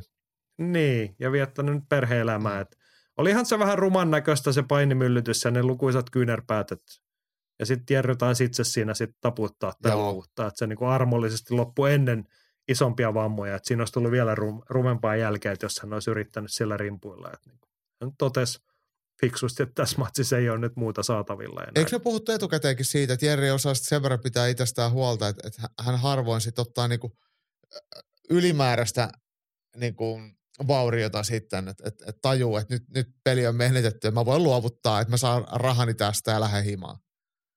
Joo, tämä tyyppistä se nyt näkyy. Mutta en tiedä mitä seuraavaksi. Mätkö ei Jerryn kohdalla ei tarvitse puhua enää mistään uranäkymistä. Että hän varmaan sitten ottaa mahdollisuuksia, jos niissä on taloudellisesti mieltä. Niin se on se motiivi ja ne kokemusten hakeminen maailmalta. Mut varmasti siis, kun tietää Superiorin ton, niin kuin nytkin oli nähtävissä, millaista heidän matchmakingi on niin kuin laajemmin ottaen hyvin kotikehän suosiollista, niin varmaan hän kelpaa jatkossakin sinne. Esimerkiksi ne ei mitään kivoja matseja. Niin. Mutta ei, ei ne mitään kivoja matseja siellä ole kyllä tarjolla. Ei, ei. Et ei jäänyt mikään hirveän hyvä fiilis ton matsin kattomisesta. No ei, ei kyllä oikeasti jäänyt. Et, et, ei semmoinen niinku hakkauttaminen kellekään. Se ei mun mielestä niinku Jerrin arvon, arvon mukaista. Et Jerri on kuitenkin, sen lisäksi hän on hieno jätkä, mutta hän on kuitenkin ihan hyvä vapaa-ottelija ollut. Niin sitten tollainen joutuu tuommoisten nuorempien silppureiden pahoinpideltäväksi, niin ei se ole. Vaikka Jerry ottaa sen niinku leikin kannalta ja nauraa sille ja ottaa rahat, niin ei se silti ole musta mitenkään siistiä. En mä nauti siitä. Mulle tulee vähän paska fiilis. Ei, tää on sitä price fightingin synkempää puolta, että kun kaikki ihmiset imetään kuiviin, ellei mm. ne osaa hypätä liikkuvasta junasta pois. Niin tota. Joo, mutta tsempit Jerrylle ja ollaan mennyt siitä iloisiin, ettei siitä sen pahempaa selkäsaunaa sitten tullut. Joo, tikällä selvittiin. Joo. Iloisempiin asioihin Masa huomattaa, että Santeri Lilius nappasi Nouki M M-pronssia. Kova, tota Matti ja painijakollega Raimo Posti täydentää, että todella kova. No onhan se todella kova. Miesten raskaassa sarjassa Nouki M M-kisat. Niin Anaheimissa on... jenkeissä. Niin. Siellä ei ylipäätään tainnut kauheasti eurooppalaisnimiä olla mukaan, mutta Santeri oli lähtenyt ja otti oman puolensa kaaviosta ja sitten tai hävisi sen, hävisi sen ratkaisevan semimatsia pronssikaulassa kotiin. Onhan se hieno suoritus. No onhan se todella kova. Ja Lilius on mun mielestä puhjennut vasta kukkaa. Et, et, hän on kuitenkin useamman vuoden jo siellä Espanjan aurinkorannikolla Luke Barnettin kanssa salia pitänyt ja valmentanut ja reenaillut siellä, niin, niin nyt alkaa tulokset yhtäkkiä, ehkä yhtäkkiä, mutta mut ole sitten tapissa. Todella validia kilpailemista ja arvostan. Helvetin kova juttu. Niin, en mä tiedä, onko se edes niinku yllättäen tai puhjennut kukkaan, et on, vai onko kyse siitä, että hän viettää urheilijaa elämää. Reenaa siellä tosissaan, tekee töitä, niin, niin. on semmoista johdonmukaista tasasta kehittymistä ollut. Olihan niin kuin lahjakas jo sinne lähtiessään ja tuttu totta nimi kai. Totta kai. Kotimaaskenestä, mutta, mutta, mutta ja sitten ennen kaikkea hän on kisannut paljon kanssa. Niin, niin. Että maailman huipulla sitten varsinkin tuossa lajeessa, kun tiedämme millaista se on, kun oikein huiput rupeaa vääntämään tota lukkopainia niin, tai jujutsua, niin se ei ole mitään ilotulitusta, vaan se on todella pienten marginaalien peliä. Niin. Sitten tullaan siihen, että kenellä on se kisarutiini ja niin kuin taito voittaa niitä tiukkoja matseja. Just näin, niin just si- näin. Siinä Santeri tekee kyllä kovaa tulosta ja sitten, joo, ei muuta kuin lisää. Lisää ja terveisiä sinne Espanjaan. Jaakkokin voisi mennä sinne jujutsua painimaan, kun se aina lämpimään kaipaat. Sä voisit lähteä sinne. Mä voisin Santeri... lähteä sinnekin. Santeri opettaa sut vetään kaardiin. Niin, tässä opettaisi varmaan mut tekäs olla missä vyön, että pitää varmaan hakea jostain pukuja. Niin. Joo. Vielä pari suomalaista oli maailmalla. Andy toteaa tai raportoi, että Miina Sirkevä kärsi pistetappion ruotsalaiselle tainyrkkeilyn maailmanmestarille. Kristoffer Björkskog puolestaan otti Bangkokissa Lumpinistadionilla toisen erään tyrmäysvoiton kyynärpäälyönnillä taimalaisesta vastustajasta. Nätti tyykki. Hyvä Krasti. Joo, Krasti pistisi ihan lähiottelussa pienen lyhyen kyynärpään leukaa ja ukkounille. Todella tyylikästä. Joo. No, oli komea. Tästä Miina Sirkeojan matsista ei ole kyllä mitään näköhavaa, mutta tämä oli Ruotsissa Muay Thai for Life -tapahtumassa. Just näin, just näin. Mutta pisteelle menty, niin varmaan sitten tiukkaa taistoa ollut. Joo, ja kyllä varmaan maailmanmestari on aina maailmanmestari, että se on etukäteenkin lähtenyt siinä sitten ennakkosuosikkina kotikehässä, niin, niin ymmärtää, että siinä voi sitten olla niin sanotusti hopeata jaossa. Näin. Tällainen oli kotimaan katsaus ja viime viikonlopun kamppailun maailman tapahtumien purku. Seuraavaksi katsellaan eteenpäin ja luvassa viikon taistelut. Ylilyönti ja viikon taistelu. Viikon taisteluihin lähdetään sillä teemalla, että Masa pisti meille tuossa viestiä ihan julkisesti linjassa, että olen pettynyt, jos viikon ottelu on U F C:stä. Siellähän U F C:ssä ihan hyvät pienet Apex-kinkerit, joka nyt jää niin kuin täysin ansaitsematta kyllä tuon viime viikonlopun mähinöitteen ja ruman jälkipyykin varjoon, mutta siellä olisi hyvät, hyviä matseja. Kiinnostavaa on, on. meininkiä tarjolla, mutta tota, kai me Mitäks nyt ollaan ma- Masan linjoilla, että tota, otetaan paljon nostaa, mutta kyllähän meidän viikon taistelu niin lähtee siitä, että lauantai-ilta alkaa Puolasta. Jep. Siellä on kaikkia aikojen K S V-matsi tarjolla. Ootko samaa mieltä? No jos sitä näin markkinoidaan, kyllähän mä Dana Whiteinkin puheet us, uskon, niin enkö mä nyt usko sitten K S V:nkin puheet ihan siinä samassa. Niin, mikä, miksi me sitä nyt lähdettäisiin kiistämään, mutta siellä siis otellaan K S V päättää vuotensa tapahtuma, joka en nyt muista mikään paikka, mutta isoilla areenoilla he järjestää, tämä myytiin niin kuin ihan, ei nyt sekunneissa, mutta nopeasti loppuun ja tämän illan isoin vetonaula ja pääottelu on miesten raskasta sarjaa Mariusz Pudzianowski vastaan Mamed Khalidov.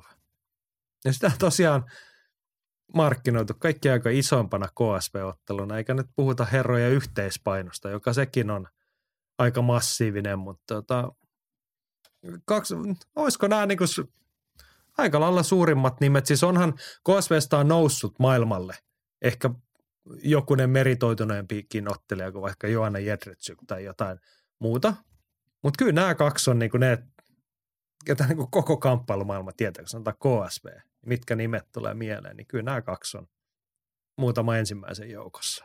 Joo, et, et siis Mamed Khalidovhan on itse asiassa, vaikka hän on tsetseeni käsittääkseni syntyperäisesti, niin hän on pitkään asunut Puolassa ja luonut uraansa Puolassa ja nauttinut erittäin suurta suosiota ja on ollut mestarina jo vuosia sitten, että vaikka nyt onkin jo sitten ehtinyt vissiin eläköityä ja tulla takaisin, niin niin, niin vaikkei puolalainen, niin kuitenkin ihan tämmöinen paikallissankarin.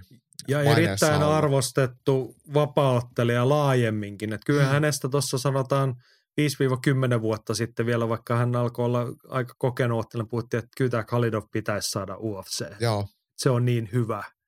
Mutta sitten vaan törmättiin siihen K S V-paradoksiin, että kun hänellä maksettiin ihan älyttömän hyvin sieltä, niin että miksi hän täältä lähtisi sinne? Niin. Ne maksaa mulle murto-osan, mitä täältä sanotaan. Näin hän on sitten paketoinut uransa siellä. Mutta hän, niin kuin, tai monet ja laji-ihmiset puhuisivat, että se tarvitsisi saada sieltä ulos ihan sen takia, että nähtäisiin kuinka hyvä. Että hän on niin kuin arvioitu K S V-näytteen perusteella, että on ihan maailman kärkeä noissa painoluokissa. Keskisarjaa hän on pääosin nyt. Joo, siellä ne isoimmat, isoimmat voitot. Sitten on Mariusz Pudzianowski entinen, oliko se nyt niin, että hän on voimanostaja?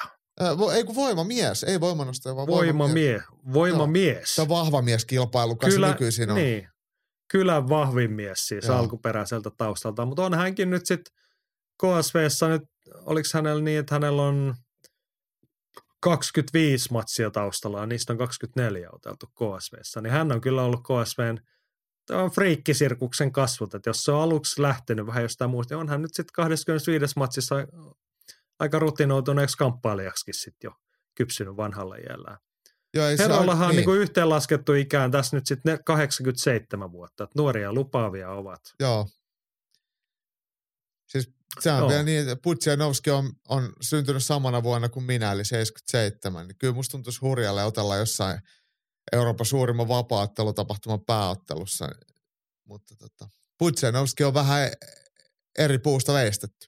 Niin, sä oot vetänyt lonkkaa ja kaivannut lämpimään tässä viime vuodet. Pudzianowski on painanut kovaa reeniä. Niin on, niin on, niin on, kyllä. Että eihän tollaisia lihaksia niin kuin millään muu saada rautaa nostamaan. Ei, se on hauiskääntöjä on tehty ja kiviä on nosteltu.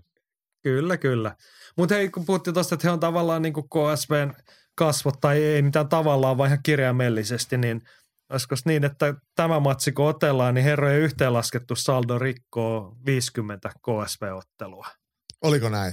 No, että se on joku neljäkymmentäkahdeksan vai neljäkymmentäyhdeksän matsia, kun heillä on yhteensä okay. K S V:ssä nyt tilillään tällä hetkellä, niin se on valtava määrä niin kuin kahdelle miehelle. Et niin paljon, siis, okei, okay, sitä tuossa just ihasteltiin ennen kuin aloitettiin nautus, että K S V tänäkin vuonna kaksitoista tapahtumaa. Joo, yksi per kuukausi, Säännö... joka, joka niin. kuukausi yksi tapahtuma. Säännöllisesti myllytetään ja isoa myllyä, isoa bisnestä, mutta nämä on ne naamat, kenen varalta. Et nyt hän niin kuin varmaan sitten saa eräänlaisena palkinta, eihän tässä mitään niin kuin suurta urheilullista panosta on, mutta et hieno spektaakkeli. Siis varmasti. Spektaakkelihan tämä K S V on. Siellä on hyviä, yksittäisiä tosi, tosi hyviä ottelijoita ja keskitason K S V-ottelit on erittäin hyviä nekin, mutta mut tämä on tätä niin kuin, tämä raha, tämä bisnes pyörii kuitenkin Puolan sisämarkkinoilta niin hyvin, että siellä ei ole mitään ulkomaalaisia tähtiä millään tavalla, eikä heitä kiinnosta oikein mikään muu kuin, kuin, kuin omat ottelijat silleen niin kuin nimellisesti. Ja sitä tarinaa ei niin kuin yritetäkään muuttaa, että tehdä mitään maailmanvalloitusta, edes käydä naapurimaissa, vaan K S V on puolalainen ja sitten sitä näkee telkkarissa nykyisin Viaplaylta useammassa maassa ja niillä on ollut oma striimi. Että heillä on hyvin selkeä, rumasti sanottuna kapeen profiilituote, vaikka mitä sanoit, Puolassa on neljäkymmentä miljoonaa ihmistä ja raha vaihtaa omista, että ei se niinku pientä ole, mutta silleen, että he on löytänyt sen oman segmentin, eikä ne ole tulos ulos siitä.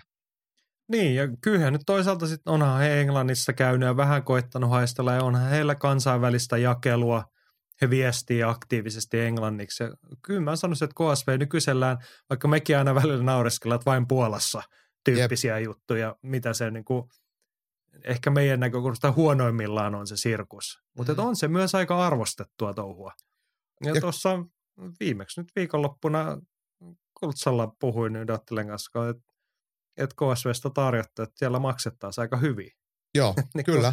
Että he, heillä on varaa ja haluaa myös, että heidän hommahan rakentuu näiden kotiottelijoiden varaa. Mm. Mutta kyllä he, onhan siihen syynä, että vaikka U F C-konkari Scott Askham on siellä nyt jo useamman vuoden ja näitä brittejä ja muuta jonkun verran siellä pyörii, että he maksaa aika hyvin myös sit sille niin kuin toiselle osapuolelle. Että he tekee sillä tavalla siitä kunniallista tai niin kuin kiinnostavaa. Joo ja siis tämä mitä mä sanoin, että heillä on niin kuin kapea segmentti, niin se ei ole mikään niin kuin haukku, vaan on ko- keskittynyt siihen ja tekee sen helvetin hyvin. Ja nyt jos ajatellaan näin, että, että K S V on, on, on ottanut Viaplay-jakelukumppaniksi, mikä näkyy sitten Pohjoismaissa, Baltian maissa, oliko sitten Hollannissa tai jossain Benelux-maissa, nykyisin Briteissä, niin heillähän on aika laaja verkosto. Ja sitten ne on miettinyt silleen, että näistä maista, missä se näkyy, niin heiltä pitäisi olla ottelijoita, jotta se olisi mielenkiintoinen T V-tuote myös siellä. Että kyllä silleen niin kuin tätä koko Euroopan ympäröä, ympäristöä katsoo ja hakee sellaista kasvua, vaikka ne ei itsestä showtaan tällä hetkellä vielä mihinkään muualle. No, tässä kun taas puhutaan, niin kyllä me, meistä on vähän tullut tämmöisiä sitten kun miehemme puhutaan, että me aina päädytään siihen, että kyllä meidän tarvitsisi lähteä sitä K S V:tä katsomaan. Tarvittiinko tämä ilta julkisesti, niin tarvittiin puhua, että tämä olisi hyvä joulureissu. Niin. Ei, täällä, täällä me nyt kökötellään ja tehdään lumitöitä kotona. Että joo, Joo. mutta Mut... kyllä eikö siitä ole ollut Alanin kanssa, joka heidän tiedotusta hoitaa, että ollaan tervetulleita, että ei se ole muusta kiinni, kun pitäisi vaivautua paikalle, mutta tämähän oli jossain vähemmän tunnetussa kaupungissa tämä tapahtuma. Että et ei ollut ihan Krakovassa tai Varsovassa, mitkä on kivoja kaupunkeja itsessään. Niin ehkä meidän pitää katsoa joku semmoinen show. No niin, ja ehkä sitten joskus keväällä, kesällä. Mm. Nauttimaan Puolan keväästä, kun Pariisin kevät jäi näkemättä. Niin tota. No joo, mutta joskus me vielä lunastamme tämän puheemme. Mutta nyt hei, viikon matsi. Pudzianowski, Khalidov. Tässähän selkeä asetelma, että tämä nuori ja lupaava neljäkymmentäviisivuotias Mariusz Pudzianowski, niin hänhän on ennakkoisesti viiden matsin voittoputkessa ja kaikki tyrmäyksellä. Hmm.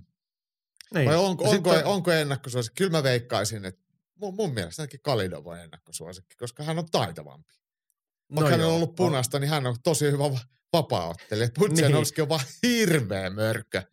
Niin tuossa kun puhuttiin, että Khalidov yksi...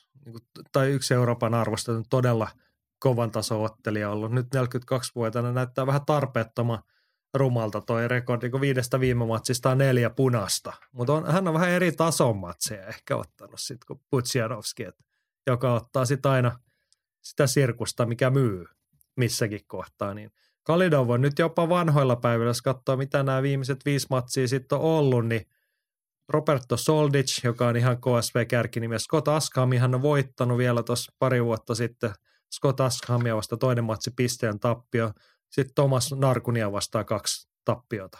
Niin ja siis nämä Askham-matteluthan on keskisarjan mestaruusmatseja ja Narkunia vastaan taisi olla kevyen raskan sarjan puolella sitten. Joo, joo. Ja sitten Tomas Narkun, Roberto Soldic, niin ne on, he on kyllä todella kovan tason.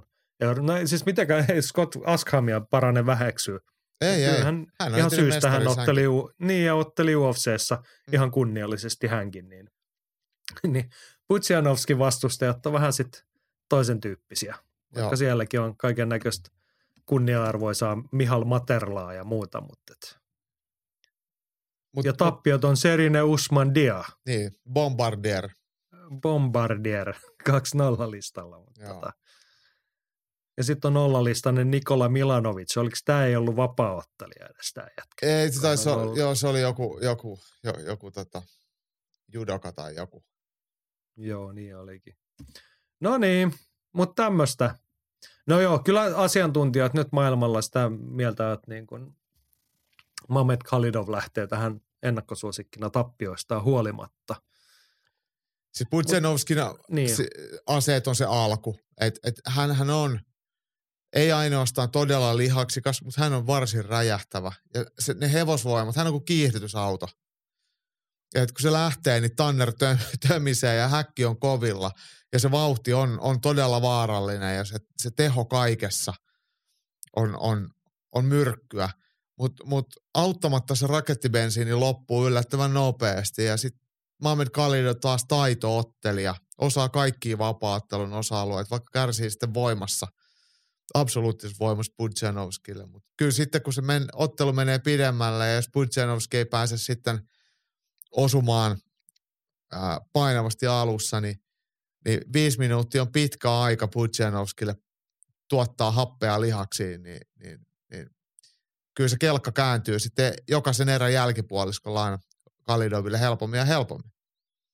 Joo, kyllä tässä siis, no siis peruslähtö, kun tuossa on jo mainittu, että Mamed Khalidov on keskisarjassa mm. mestaria, ihan Euroopan kärkeä ja sitten Pudzianowski edustaa enemmänkin niin kuin superraskasta sarjaa kuin edes sitä U F C-raskasta sarjaa. Nyttemmin hän on painanut semmoista alle sata kaksikymmentä, että hänkin on ottanut vähän vissiin aerobista mukaan harjoitteluun ja, ja, ja voimamiesharjoittelut ja ravinteet on jäänyt sen verran vähälle. Kyllä, paino on tullut alaspäin. Vähintään kaksi painoluokkaa eroa. Tuossa nyt niin kuin miet, niin kuin järkeiltiin, että jos Pudzianowski on viime matseissaan kellottanut puntarilla semmoista kaksisataaviisikymmentäseitsemän, mitä sata kuusitoista sata seitsemäntoista kiloa, niin se on varmaan, hänen, hän ei ole pudottanut sitä. Ei varmaan, että just sen verran painaa.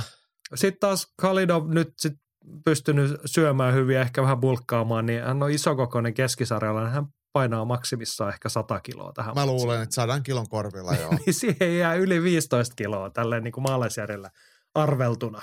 Kuitenkin se on lihasta. Aika iso.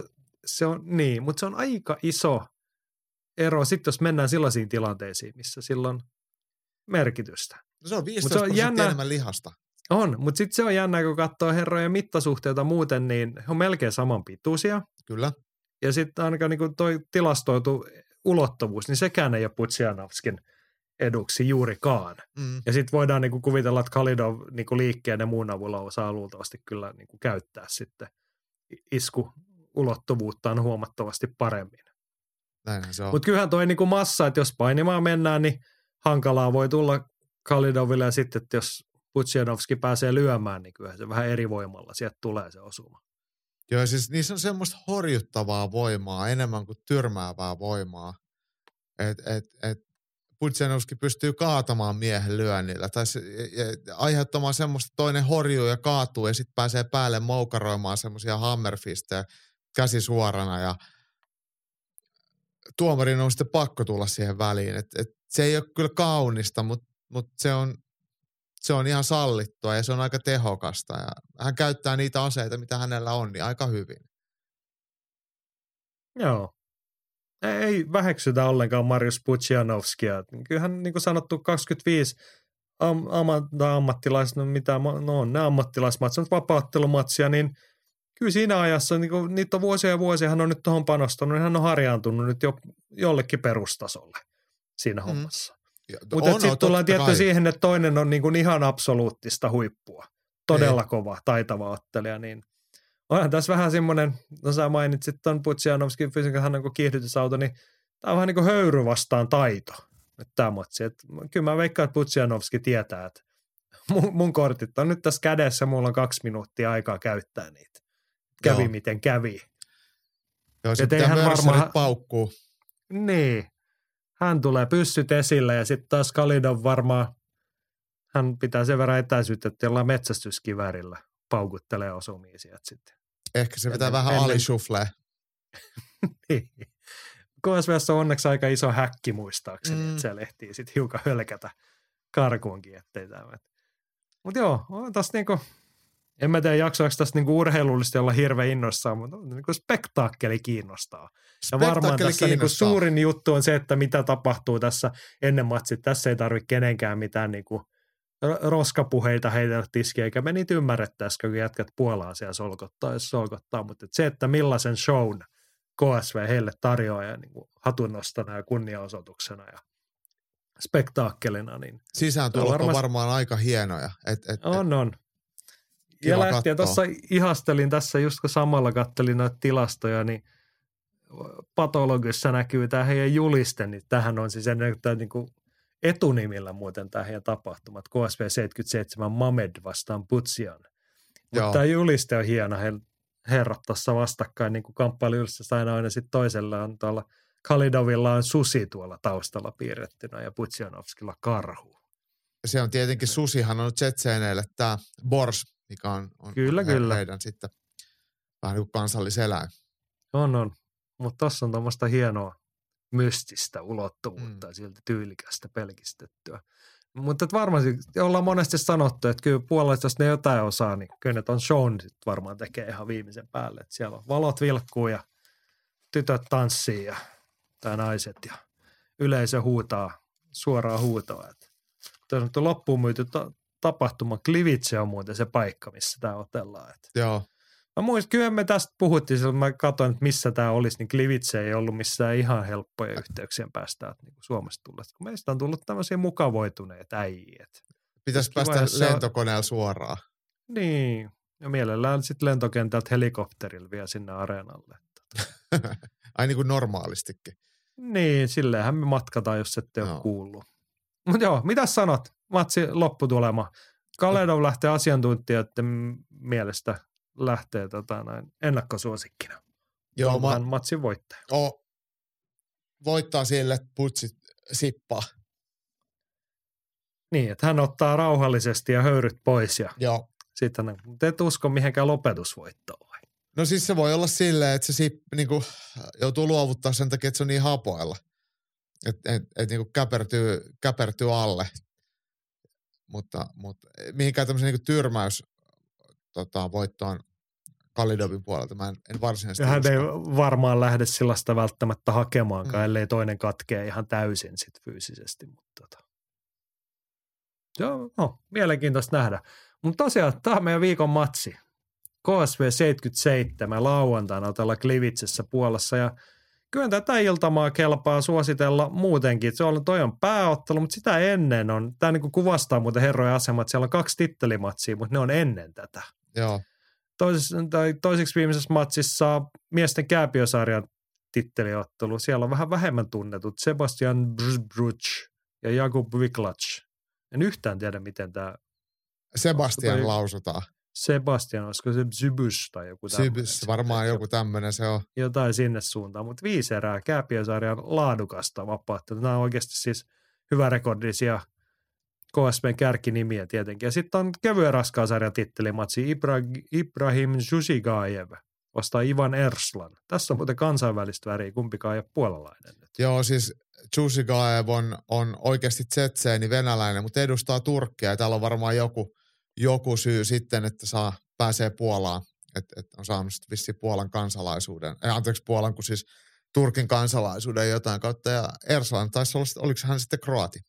Hän on kroati, ja hän oikeastaan edustaa tota, että kun sä puhuit siitä niin kuin K S V-markkinasta, mitä ne ei se ihan irrasan, kyllä tämä vaikka kroatiottelijalle, niin kyllä hän on kiinnostava, niin kaksitoista yksi listalla mm, mm. kuitenkin tähän näin, ja K S V:n titteliottelussa, niin hyvän näköistä voittoa täällä näin K S V:ssä. Useampihan on Tomas Narkunille kärsinyt ainoan tappionsa pari vuotta sitten ja nyt sitten noussut vähän niin kuin Narkunin tittelin perijäksi tähän näin. Jep. Pari hyvää voittoa siinä sen jälkeen. Edustaa muuten tällaista seuraa kuin Amerikan Top Team Zagreb. Tiesitkö, että Zagrebissa on A T T:n affiliaattisali? No mä sen joskus, joskus tota... törmännyt aikaisemminkin. Niitä on, on, on vähän, vähän milloin missäkin. Joo. Kyllä mä sitä, meidän pitäisi Suomeen saada toi Finnish Top Team. Amerikan Top voit... Team Helsinki. Niin. Mutta eikö se siis, kun Lontoossahan tämä Brad Pikettin johtama, onko, eihän se ole niinku Amerikan Top, eikö se ole Great Britain Top Team tai joku tälleen. Niinku. Heillä on joo. sama logo, mutta niinku selkeästi on, mutta ihan hyvin voisi joo. olla Finnish Top Team Helsinki. Tai siis Turussahan se tietenkin pitäisi olla noin niin kuin oikeasti, mutta. Niin, siitä vaan perustamaan. Mä haluaisin, sit kun seuraavaksi mennään Lontooseen, niin eikö me voitaisiko me järkätä, mennään käymään siellä. Mä haluaisin nähdä, millainen meininki siellä on. Pikettisalilla, käydään vaan. Niin. Sehän on ihan jossain siinä kantakaupungissa, että et, et, et, ei se ole mikään niin kuin temppu mennä. Mun mielestä ne pääsee ihan kätsästi metroon, mä oon joskus kattonut. No niin, Tämä on nyt lupaus meille itsellemme, mutta ei eksytti aista. Siis K S V seitsemänkymmentäseitsemän, siellä kaksi titteleitä. Sitten on pohjoismaistakin väriä. Norjan ystävämme Emil Valhalla Mäk ottelee siellä Andrei Zebykkiä vastaan. Tämä oli ihan täysin arvaus, miten puolalaisen nimi lausutaan, mutta tota, mielenkiintoinen matsi.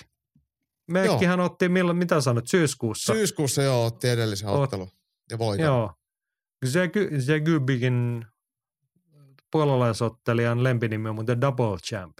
En tiedä yhtään, mistä se johtuu, mutta tota noin. Hän on toki neljästä viime matsista hävinnyt kolme. Et olisiko siellä K S V:llä, vähän ne haluaisi nyt panostaa siihen, että meikille tarjotaan tämmöistä. Toki tämä on ottanut aika kovia nimimät, että hän on hävinnyt Mariusz Saromskisille ja Adrian Bartosinskille, jotka on kuitenkin K S V:n tuommoisia pitkä ja hyviä nimiä. Niin. Mm. Toki hän on siitä uusintaottelussa voittanut Saromskisiin. Jep. Joo, joo. Joo, joo. Mutta tämmöistä. Ja sitten täällä on kaiken näköistä puolalaista ja ukrainalaista ja saksalaista. On muuten yllättävän kansainvälinen kortti. Täällä on Romanian miestä ja olisikohan toi Italia vai Ranskaa toi yksi ja itse asiassa molempia näyttää löytyvän ja tällaista kansainvälistä vapaattelua. Lauantaina kello kaksikymmentä alkaa hyvä uutinen. Meillä on tietty se tuttu tapaan Viaplay näyttää. Ilta kasilta. Mitäs sitä muutakaan tekisi, kun katsoisi K S V? Ei, eihän mitään potkukaa. Tuleeko lauantai potkupalloa? Ei. No en tiedä. Ei, mä tiedä. Ei varmaan, kun mä olet sunnuntaina varmaan sitten finaali. Niin. Näinpä. Korkeintaan siellä saattaa joku pronssiottelu olla, mutta mm. ei se nyt sille vedä vertoja, että Khalidov vastaa Pudzianowski. Ei, ei, viikon ei. Ottelu. Mutta hei, kuten tuossa todettiin, niin U F C mähinät on myös vielä vuoden viimeiset Apexissa ja ehkä vähän ansaitsemattomasti jää nyt kaiken muun jalkoihin. Täällä on ihan hyviä matseja. Haluatko sä aloittaa? Otetaan tärpit ja otetaan sille revolveri, revolverityyliin kaikki, joo, mikä kiinnostavalta vaikuttaa. Saat kertoa ihan mitä haluat. Antaa no mä, tulla. Sen, mä kerron mitä mä haluan ja toinen, tai yksi mun nostoista on toinen pääottelu. Miesten kevytsarja Arman Tsarukyan, da, Damir Ismagulov, vä, heidän välinen matsinsa tosiaan seitsemänkymmentä. Otellaan Tsarukyan kärsi edellisessä ottelussa tiukan tappion Puolan Matteus Gamrotille. Ja nyt sitten pitäisi korjaa kelkkaa. Sehän oli muuten tosi tiukka se matsi. Ja kyllä mä luulen, että nuorempi Tsarukyan on Ismagulovia pikkasen väkevämpi. Ismagulov on hyvä tämmöinen pisteottelija, mutta Tsarukyan voisi olla, olla sitten omalla painillaan ja räjähtävyydellään sitten Kazakstanissa Kazakstanista ainakin lähtöisin olevaa Ismagulovia edellä. Sitten otan pieniä miehiä listalle myös. Said Nurmagomedov kohtaa, mikäs tää oli, mä hukkasin mun listan. No, no, no. Se on Sayugud Kakrahmanovin, eli tää on miesten kääpiösarja. Nurmagomedov ei siis ole Habibin sukulainen, vaikka samalta seudulta on. Ja Kakrahmanov sitten Uzbekistanista lähtöisin, mutta Jenkeissä asuu. Tasaväkinen, mielenkiintoinen matsi. Ja Nurmagomedovia kyllä tähän kääpiösarjaan voi pitää ihan validina haastajana. Äh, kohtuu nuori ottelija. Me ollaan nähty, kun tämä otteli Krosnissa jossain Sahmatin illassa, kun me oltiin siellä. Siitä jäi, jäi silloin nimi mieleen. Äh, sitten oli vielä yksi, yksi tota, painoluokkaa vielä olemassa, eli miesten kärpässarjasta kaksikymmentäviisi paunaa, niin tsekki David Dvorak kohtaa Manel Kapeen Portugalista, ja Kapeahan aika kipakka iski, ja Dvorak sitten enemmän ehkä painia. Nämä on ihan tuolta kortin alkupuolelta, mutta takuu varma hyvä eurooppalainen mähinä. Tää, mä oon samaa mieltä sunkaan, että tämä, tämä kortti ei ole kyllä saanut ansaitsemaansa huomiota. Et mä luulen, että täältä löytyy ihan itse asiassa preleistä lähtien niin hyvää shittiä. Joo, Dvorak on vähän sillä, hän on pari vuotta tuossa ottelu, otti tuossa kolmen voiton putken heti alkuun. Viime matsissa tuli keväällä Matteus Nikolaulle pistetappio, mutta neljä matsia kolme voittoa, niin hän on aika vähällä huomiolla kanssa mennyt moneen mm. muuhun verran. Mutta tietysti tämä on miesten kärpässarja, niin se on se kohtalo, että siellä jää helposti vähän varjoon. Mutta toi on mielenkiintoinen matsi tonne heti alkuun. Mutta onhan meidän nyt mainittava, että aika, mun mielestä on aika hyvä tämä päämatsikin. Miesten keskisarjaa, Jared Cannonier vastaan Sean Strickland. Jep. Siinä on semmoinen mähinätakuu. Mm. Joten ei, ei siellä varmaan ainakaan lähdetä niinku mitä tekniikkahippaa ottamaan. Ei, siis Strickland tulee kävelee eteenpäin, tökkii sitä etumaista suoraan ja vetää päätä taaksepäin. Ja hän jotenkin pakottaa vastustajat tekee enemmän mitä ne, tai eri aikaan tai enemmän mitä ne haluaa. Ja silti käyttää sitten siihen vastahyökkäykseen omaa etumaista. Strickland on tosi erikoinen ja ehkä Cannonier sitten joutuu miettimään, että miten sen ongelman ratkaisee. Mutta viisi viiden minuutin erää. Mä muuten sanon, että eikä sitä täyttääkään. No ei varmaankaan. Kumpikin pystyy lopettamaan. Cannonierihan tuossa tota resepti tarjolla, että Strickland yritti tätä samaa kesällä Alex Pereiraa vastaan ja se kesti sen puolen erään ennen kuin tuli nukkimatti kylään. Mutta Cannonier kään... ottaa, ottaa välillä liian, liian varovasti. Mun mielestä hänen pitäisi olla aggressiivisempi, kun hänellä on hevosvoimia ja niitä pitäisi käyttää. Kyllä ja sitten toisaalta kolmekymmentäkahdeksanvuotiaana niin hän ei ihan hirveästi kannata nyt enää säästellä. Hän sitten taas kesällä oli Adesania vastaan, sai saumansa tittelimatsissa. Hävisi silloin pisteillä. No, moni on sanonut vähän liian varovaisella ja siltä olisi nyt kannattanut kortit lyödä tiskiin. Siinä tyhjentää lipas, mutta tota, nyt ei sitä ainakaan kannata enää säästellä. Joo, ei. Jos meinaa jotain tuossa nyt saavuttaa. Ja ei ehkä, niin kuin Sean Stricklandia vastaan, ei muutenkaan kannata kauhean varovasti ottaa, kun sit jää vaan jalkoihin. Nimenomaan. Mutta kyllä mä luulen, että tästä tulee hyvinkin värikäs matsi. Meitsi tykkää kyllä. Sä tykkäät noissa Sean Stricklandin jutuista, että sun mielestä hänessä huokuu sinne älykkyys. Hän on, kyllä. Mä niin kuin samaistun. Meillä on vähän samannäköisiä ja meillä on saman tason jutut. Hän on sympaattinen ja syvällinen ihminen. Joo. Ja arvomaailma on kohdillaan. Kyllä, kyllä. Molemmat ajamme jollain pick-upilla ja meillä on haulikkoteline siinä sivupeilin päällä ja muuta. Ja tykkäämme Stetsoneista sillä. No joo, se siitä. Mutta otetaan hei pääkortilla vielä yksi erittäin hyvä matsi ennen tota Tsarukian Ismagulov-matsia. Amir Albasi vastaa Alessandro Costa. Ja Albasihan nyt on tommonen melkein ruotsalainen. Niin. Miten se nyt oli? Hän on niinku Ruotsissa joskus, siis irakilais syntynen, pakolaisena tullut Ruotsiin, mutta tota, nykyään, hän oli aikaisemmin, eikö hän ollut Lontoossa? Joo, London Shoot, joo, nimenomaan mut London Shoot Fighters aikaisemmin. Mutta nykyään Extreme Couture, eli hän majailee Las Vegasissa nykyisellään. No, sillä tavalla mielenkiintoinen ura, että hän on kyllä tullut ihan eri polkuja kuin monet. Hän on vähän otellut siellä ja täällä. Niin kuin ei ole mistään yhdestä paikkaa silleen rakentanut tota voittoputkea, mutta sitten hän on Bellatorissa vähän käynyt ja Breivissä vähän kävi ja sitten sai korona-aikaan lunasti sen tikettinsä, kun oli alennusmyynnissä sinne Fight Islandille. Ja sieltä sitten Malcolm Gordonista voitto viime vuonna, Shumagulovista pistevoitto tänä vuonna syksyllä Francisco Figueredosta kuristusvoitto. Kolme matsia, kolme voittoa, mutta kiva nähdä äijä taas. Kehissä. Joo, ja hän on otellut yllättävän harvakseltaan. Et, et, jo ennen U F C-uraa niin vähän tämmöistä katkonaista, että... Et mä muistelisin, ollut... että silloin oli sellaista ongelmaa, että hänen oli vaikeaa saada. Niin sit siinä kohtaa, kun ruvettiin puhua, että toi on oikeasti niin kuin hyvä U F C-prospekti. Joo. Ja hänellä tuli se tuttu ongelma, että ihan kauhean moni ei halunnut kovia matseja häntä vastaan ottaa. Näinpä. Ja sitten taas niin kuin, tyhmiä riskejä ei varmaan siihen kohtaan. Nyt hänellä taas jotain loukkaantumista alla, että toi U F C... pätkä, vaikka nyt sinänsä kolme matsia saanut otettua, niin siinä on vähän tullut hidastuksiakin matkan varalle. Mm. Joo, mutta tykkään. Albasi on ihan hyvä ottelija. Joo, ja vastassa on siis, mikäs tämä jännä, Alessandro Costa. Alejandro. Hän on brassi ja tekee U F C-debyyttinsä Contenderissä käynyt kesällä, mutta ei ilmeisesti silloin sopimusta irronnut, koska on tuossa välissä. Hän on lokakuussa ottanut kahdentoista sekunnin tyrmäysvoiton Lux Fight Leagueissä. Niin. Mm. Mutta ihan mielenkiintoista nähdä tämmöinen ukko. Jep. Siellä on hyvä, hyvää rekordia hänen tilillään. Mitäs mä vielä halusin? Mulla oli joku, mitä mä halusin tuolta nostaa. Niin, naisten matsissa Corey McKenna. Se kiinnostaa. Hän on jättänyt mielenkiintoista muistijälkeä. Se hänhän on erittäin miellyttävä tuommoinen nuori, kuitenkin kaksikymmentäkolme vuotta. Se oli, oli jossain kohtaa, eikö se ollut U F C-nuorin ottelija ja, ja tota, mene on välillä ollut vähän hyvää ja välillä vähän huonoa, mutta tämäkin on kolmas matsi tähän tähän kohtaan ja nuorta ottelijaa rakennetaan mun mielestä silleen ihan sopivasti, ettei työnnetä mitään painoluokan kovimpia ottelijoita. Annetaan hänen sitten kasvaa ja kehittyä. Joo, ja vastassa J N Vlismas. Jenkkinen, onko tämä Vlismas, onko hän mennyt nyt naimisiin? Oliko hänen sukunimensä tällainen aikaisemmin? Koska e, uos, vai oliko, matse... oliko hän alun perin naimisissa ja, ja sitten, mä en muista miten se meni. Tässähän, tähän liittyy joku tämmöinen, että et, et, miten se...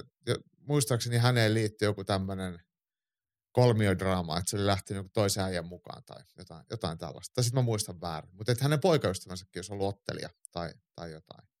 Niin, oliko se niin, että hänen sukunimensä oli aikaisemmin Bias? Joo, joo, joo, joo, näin ne olikin.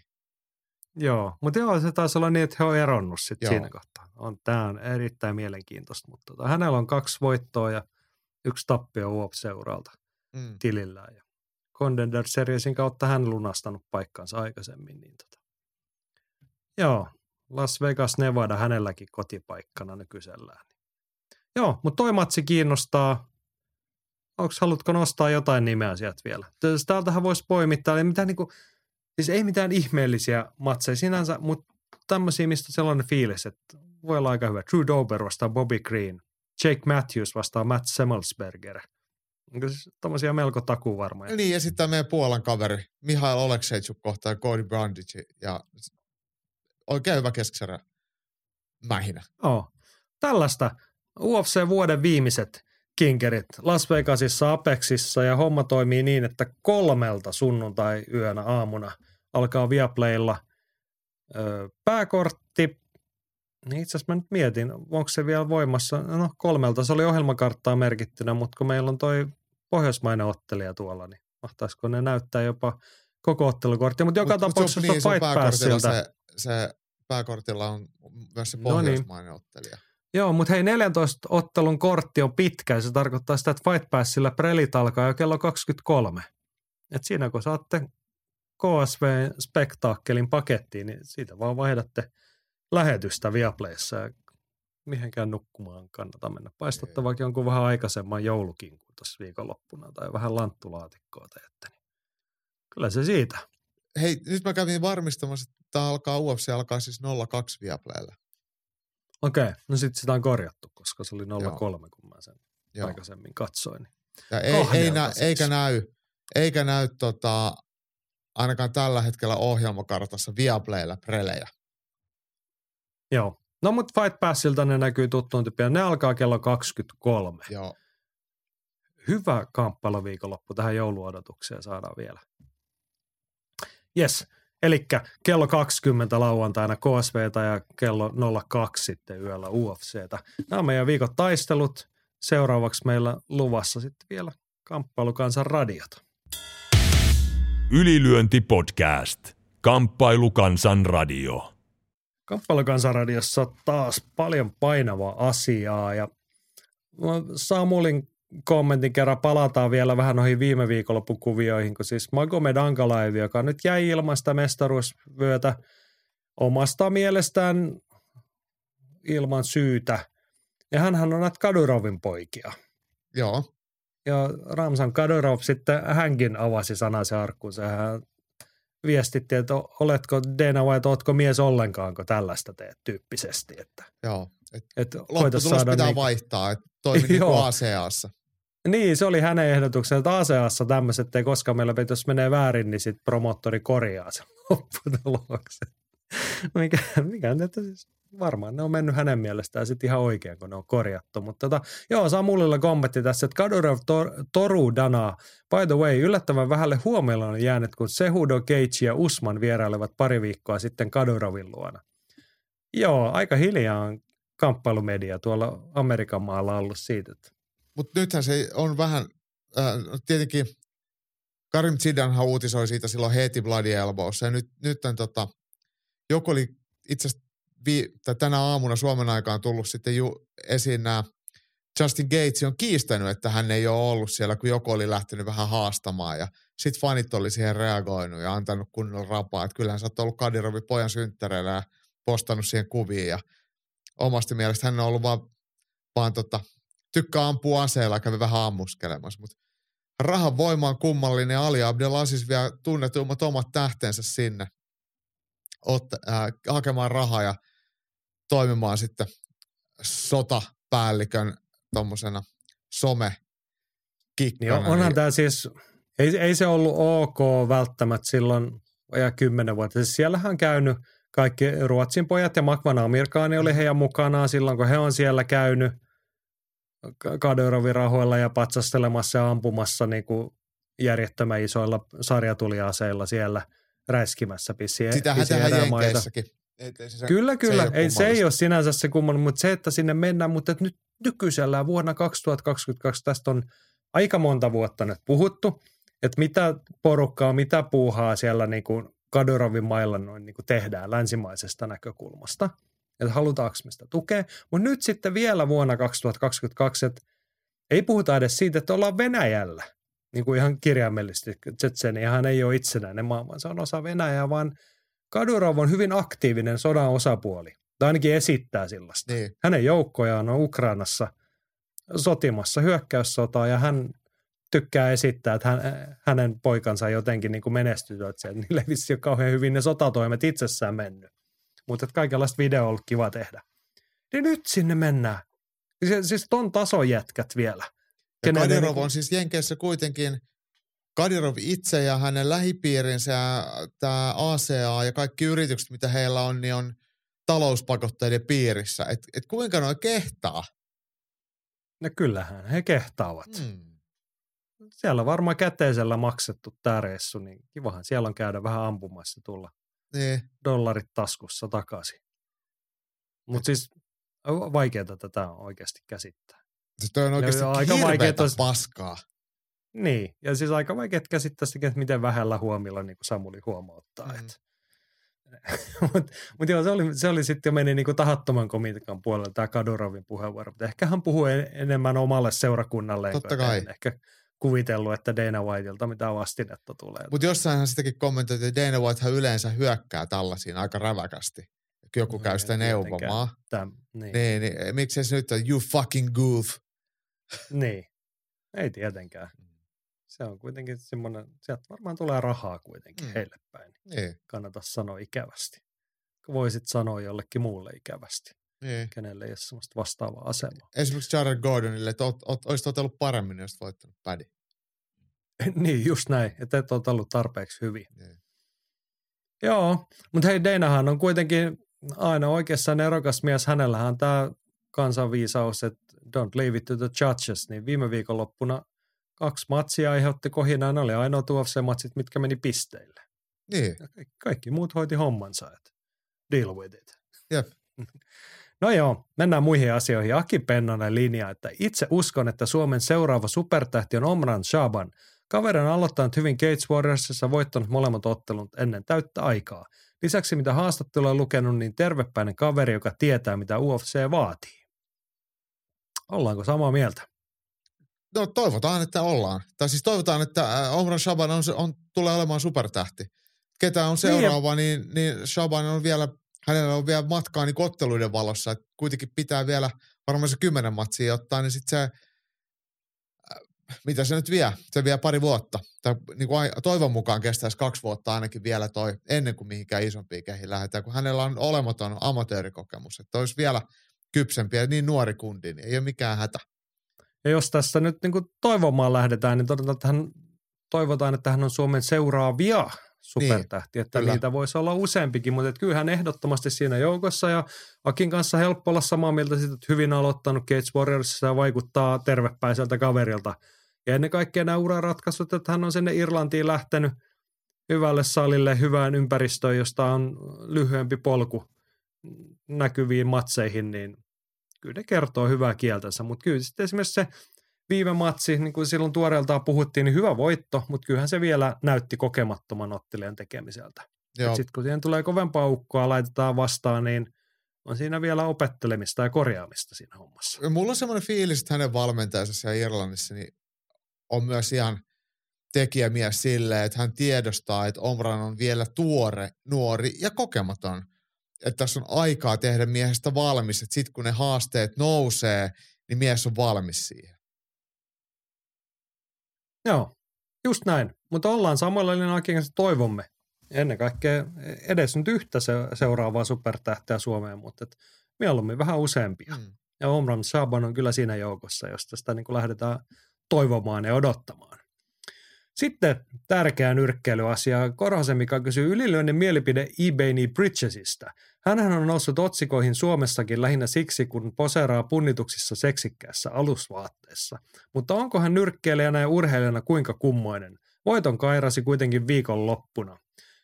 Joo, puhutaan siis I B F-maailmanmestarista. Australialainen Ebaney Bridges. Ei.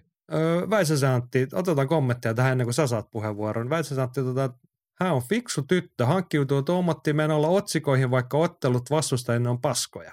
Sitten vaan oikeasti old school hennatatuointimallinen OnlyFans-mainos kannujen alle. Nyrkkelyn äijävoittoisesta fanikunnasta löytyy varmasti mielinmäärin setiä, jotka maksaa ilomielin maailman vanhimman ammatin harjoittelijalle näin modernisti etänäkin. Kyllä on varmasti tehnyt tiliä ja ihan muulla kuin nyrkkeilyllä. Meidän nyrkkeilyasiantuntija Henri sitten taas on, että fiksu likka osaa hyödyntää ominaisuuksiaan sekä markkinoi itseään sekä otteluita. Ottelijana myös mielestäni real deal. Ei niitä M M-vöitä kuka vaan voita. Ja Mike huomaatte, että matsihan itsessään oli ihan mukavaa katsottavaa, vaikka eihän se taidollisesti mitään ilotulitusta ollut. Viihdyttävää nakkikiskakamppailua. No mä katson, nyt en muista, joku, mikä se oli, O'Connell, O'Donnell, Shannon, oli se hänen vastustajansa. Oli se nyt ihan hyvää nyrkkeilyä. Niin. Niin silleen, että ei siellä nyt oltu pelkkää nakkikiskaa, tai ei siellä oltu niin kuin sen varjolla M M-ottelussa, että on niin kuin näyttävä hyvä, nainen. Näyttävä nainen, niin on kauniisti muotoille tämän asian. Niin, mutta kyllähän niin kuin osaa nyrkkeilläkin. Joo, joo. Ja, ja on siihen niin kuin syynsä, että hän on kolmessa neljässä vuodessa noussut. Hän, niin kuin hän lyhyellä amatööritaustalla noussut muutamassa vuodessa M M-otteluihin. Tähän ei ollut ensimmäinen, missä hän oli. Ja siis mun mielestä siinä ei mitään, ei, ei hän ole tehnyt mitään väärää. Et, et, et jos hän näyttää hyvälle ja haluaa tuoda sitä esiin ja kuitenkin kantaa vielä sen urheilullisen vastuun. Tämä on vähän sama kuin Pudzianowski K S V:n puolella. Et ei hän oikeasti ole se paras vapaaottelija, mutta hänellä on vaan helvetin isot lihakset. Ja tämä on nyt vähän niin kuin sama sit naisten versiona, että ei kukaan halua katsoa maailman lihaksika, lihaksikkainta naista, vaan kaunista naista, joka osaa nyrkkeillä. Tämä on vähän sitten niinku samaa, samaa hommaa. Ja Ebaney Bridges, hän sitten hän jonkun verran sanoi, että hän ottelee aika viihdyttävästi. Että ei hän lähde sinne niinku poseeraamaan tai kikkailemaan, mutta hän tulee päälle ja hän myllyttää. Et siihen ehkä Mike viittasi tuolla nakkikiska-ottelemisella. Niinku, kyllä jenki sellaista tykkää katsoa, että oli mies tai nainen. Ja tyrmäysvoitto tai keskeytysvoitto nytkin tuli. Joo. Nenästä voi tulla vähän verta, mutta ei se häntä haittaa. Ei ole mikään prinsessa sitten, kun kello soi. Ei. Ja kuten sanot, siis sä sanot, että ettei mitään väärää eikä todellakaan, mutta et näinhän tämä nykymaailma toimii. Se on huomiotaloutta. Että jos sulla on tällaiset luontaiset avut, niin hölmöhän se nyt olisi niitä olla käyttämättä. Että okei, joku voi sanoa, että se on vähän... Vähän ylimääräistä huomionhakua tulla niissä alusvaatteissa, missä hän on esiintynyt punnituksessa, mutta mitä sitten, kysyi Simo Salminen. Niin. Niin. Niin. Ja okei, hänellä on se OnlyFans-mainos ollut. En ole katsonut, minkä verran hänellä on OnlyFansissa seuraajia, mutta tota Instagramissa ja TikTokissa molemmissa kuusisataaviisikymmentätuhatta seuraajat. On jotkut kortit pelannut sielläkin oikein. Niin. Ja sitten niin kuin ilmiselvästi asiansa on sellainen fiksu bisnesnainen, eikä mikään siis, no lähdetään sitten, hän on tietenkin karate mustavyö nyrkkeilyuran lisää, se on niinku aika kova meriitti jo sekin. Ja sitten hän on koulutukseltaan matematiikan opettaja ja ilmeisesti yliopistossa opiskellut matikkaa jonkun muunkin tutkinnon. Aika hyvät eväät pärjäillä elämässä. Joo, etsi mun mielestä enemmänkin tuosta voisi... Ei tarvitse kopioida, mutta katsoa mallia ja miettiä, että on se mies tai nainen, että mitä siitä niinku omasta itsestään saa irti, kun omaa ammattiuraa, millä ikinä musiikin tai, tai viihdeurheilun parissa aikoo tehdä. Et, et, et, kyllä se oma niin, tulokulma siis, ja oma mm. tuote pitää olla kohdilla, jos et haluaa nousta esiin. Itsensä myymisestähän tässä on kyse, ja mitkä ne sitten kenenkin avut tai osaaminen tai myytävä asia. Hän on varmaan todennut, että matikaopettajana mä tienaan ton verran ja karate mustavöille kukaan ei maksa mitään missään keskimäärin.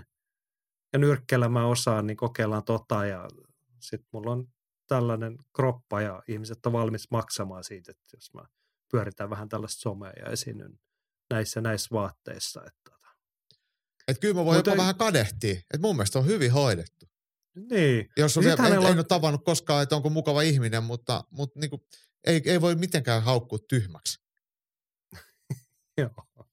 Joo, hänen tämä tuoreen vastustaja oli ilmeisesti haukkunut häntä siinä jossain pressitellä, että hän on skanky stripper.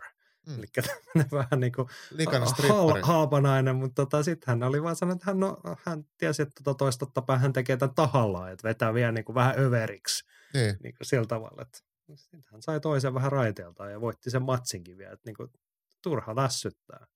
Mutta katselin vaan, että hänellä on käynyt tuurikin vielä, sitten kun katsoin sen verran, tein tässä niin kuin perusteellista taustatyötä, vaikka nyt sitä OnlyFans-tiliä mennyt tilaamaan, mutta tota, katoin Google-haulla, niin tuli aika nopeasti semmoinen vastaus, että, tai kysymys vastaan, että, että onko hän hankkinut niin sanotut implantit tuohon rintakehänsä suojaksi. Niin tota, hän oli antanut sellaisen vastauksen, kun tätä oli julkisesti kysytty, että hän otti koronarokotteen ja alkoi ilman implantteja toi rintavarustus kasvaa. Hänellä on käynyt myös tuuri sitten siinä kohtaa. Ja siis mä oon kuullut, että tämmöistä tapahtuu muutenkin. Mulla maha on ruvennut vaan kasvaa koronarokotteesta. Ei no mulla, mulla on kanssa käynyt tälleen korona-aika, että se on harmillista. Kaikille ei, se on ilmeisesti vähän sattumavaras sitten. Mm. Valitettavasti Hemmet. Näin. Mä olisin halunnut Olis isommat kyllä... hauikset. Tai vaikka edes rintalihakset. Mullahan tuntuu pelkät luut tästä läpi, että mulla ei ole yhtään tissää. Aika noloa.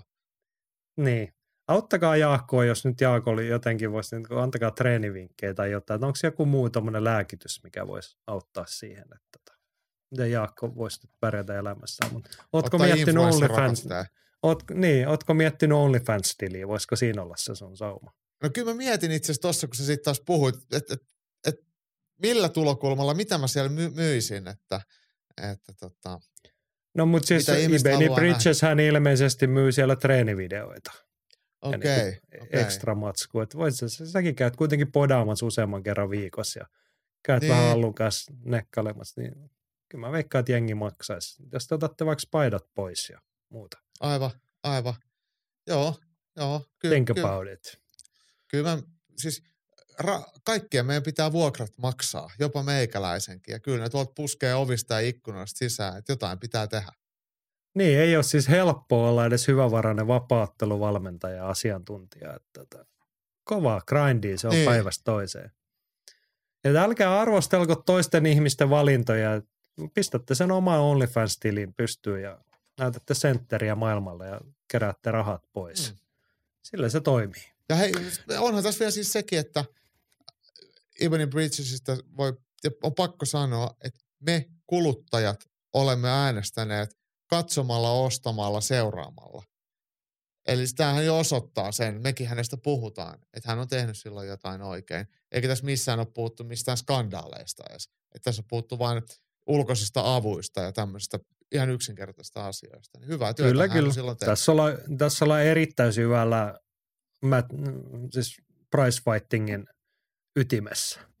Niin kuin, että mistä se homma on lähtenyt, mitä se on yhä nykypäivänä. Ebony Bridges, hän, hän on matchroomin ottelija mm. nykyisellään. Ei, ei se sattumaa. Niin kuin, ei, ei matchroom ota niin kuin sen takia, että no, onpa kivan näköinen mimmi tai että, niin kuin, yep. muuta. Että, tota, bisnestä sielläkin tehdään ja ollaan ymmärretty, mistä tässä on kyse. Joo, bisneksestä puheolle. Mennään mediakorneriin. Andy kysyi, että miten DAZN kykenee tarjoamaan yksi euro yhdeksänkymmentäyhdeksän senttiä kuukausimaksulla todella kattavan määrän sisältöä ja käytännössä joka viikko tapahtumia, joita myydään P P V:nä selvästi suuremmilla summilla. Alun perin kuvittelin, että tuo on tutustumistarjous, mutta hintahan on ollut sama jo pitkään.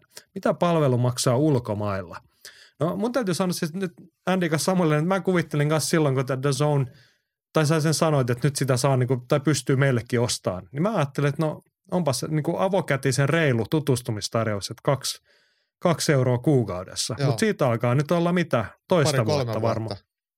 niin. niin. Kai se on se iso vastaus se, että niillä on aivan sama. Katsooko joku Suomessa tai Pohjoismaissa heidän tuotettaan ja maksaako se siitä kaksi euroa vai kaksitoista Joo. euroa?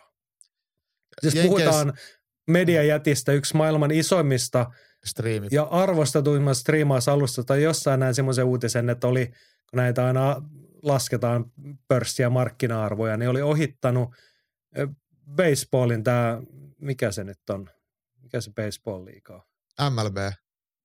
Joo, Major League Baseball, Me, näin se menee. Niin oli ohittanut markkina-arvossa sen, ja kuten tiedetään, niin baseball niin kuin N S-kansallislaji Amerikassa ja todella suurta bisnestä. Mm. Ja siellä on niin kuin muutaman vuoden takainen tieto, mikä nyt äkkiseltään tuli vastaan, niin DAZNin, sen taustayrityksen tai sen brändin arvoksi arvi, oli silloin arvioitu kolme miljardia dollaria. Niin tarkoittaa, että nyt sitten koronan jälkeisen aikana se on varmaan viisi tai kuusi miljoonaa, miljardia dollaria vähintään. Niin, ja sitten tullaan siihen, että niin kuin sä, sä oot joskus sanonut, että hän ei niin kuin markkinoi edes tuotettaan tänne. Se on nyt vaan saatavilla ja se sattuu maksaa. Joku on varmaan sitten päättänyt siellä, aivan sama, että ei me tiedetä missä on Suomi, että ne saa sen nyt kahdelle eurolla. Joo, siis mä katsoin, että Intiassa oli sama juttu tai että sielläkin se oli jotain ihan, ihan nimellisesti. Mutta sitten nämä niin kuin heidän päämarkkina-alueet on näitä englanninkielisiä alueita ja jotain Keski-Euroopan maitakaan. Niin se on jotain kaksikymmentä korvilla. Heillä on toki er, erilaisia tarjontoja, että heillä saattaa olla enemmän tuotteita siellä sitten tarjottavana. Ja sitten mun mielestä heillä on myös P P V-malli nykyisin käytössä, eli jotain, vaikka Kanelonmatsit joutuu ostamaan vielä siihen päälle. Niin, niin siis aivan samalla tavalla, mitä E S P N tekee. Niin, niin, niin tai Viaplay Suomessa. Niin, mutta siellä se on selkeämpi toiminta, että Suomen, niin Viaplayllahan se nyt on niin ihan yksittäisiä tapauksia per vuosi, mm. mutta mut, mut. No, siis U F C selkeämpänä esimerkkinä, että numerokortit, vaikka ne on meille kuukausimaksullisia, niin E S P N-tilaajille he maksaa sitten sen kuukausimaksun lisäksi sen pay-per-view, jos he haluavat sen. Se on joku kahdeksankymmentä tai jotain. Niin. Mutta mut mut joo, tos... ehkä se niinku vastaus siis Andin kysymykseen se, että me nyt ollaan täällä ja se on aivan sama mihin hintaan se meille, heidän bisneksensä on Jenkeissä ja brittimarkkinoilla ja muuta ja sieltä taotaan sitten vähän erilaisia summia. Ja meitä ei tosiaan... vaan niin geoblokattu sieltä mitenkään. Että, ja se niin, tarjontaa et... jotenkin semmoista tarjontaa, mitä ei myöskään ole rajattu, kun vaan tietää. On, on niin kuin, että vaikka saa Bravin, niin se näkyy sitten kaikille. Et, et, Joo. Et, et, et se on nyt lähinnä niin kuin reilu, että niin. me saadaan niin kuin lunastaa sitä tuohon hintaan. Joo, he ja... miettii sitä maailmanvallatusta jossain kohtaa. Niin kuin uusiakin markkinoita. Kaikkihan haluaa kasvaa. Toki Suomi ja Skandinaavia maailman mittapuulla on ihan niin kuin pieru Saharaa, että, että me ollaan on, varmasti on, mutta sitten se on ehkä niin kuin helpommin, kun toi on niin kuin saman toi niin kuin tyyliin tekninen ratkaisu, että saako ton joku ostaa Pohjoismaissa mm. tai skandinaavisella alueella. Jos Näinpä. he jossain kohtaa haluaa, että nyt niin kuin me luodaan tuosta, niin kuin kasvatetaan markkina-aluetta, niin sitten se on vaan niin kuin napinpainallu se hinnanmuutosilmoitus, että nyt niin. tämä on sitten kaksikymmentä kuukausi, jos vielä maistuu. Niin. Ja sitten se on edelleen niin kuin keskimäärin sit saman tekevä, että jos joku suomalainen on, on maksamatta sitä kahta euroa kuukaudessa, niin sitten se on. Aivan. Joo. Yes. Hei, Mediakornerista siirrymme Tekniikkakorneriin. Tämä oli viime viikolla myöhästy lähetyksestä Tammisen Timolta pohdinta ja kysymys, että miksi monet vapaattelijat lyövät pistareita ja säkkiä nyrkkeilyhanskoilla? Eikö olisi parempi hoitaa nämä treenit vaparihanskoilla, kun niitä kuitenkin käytetään matseissa? No kerropa sinä.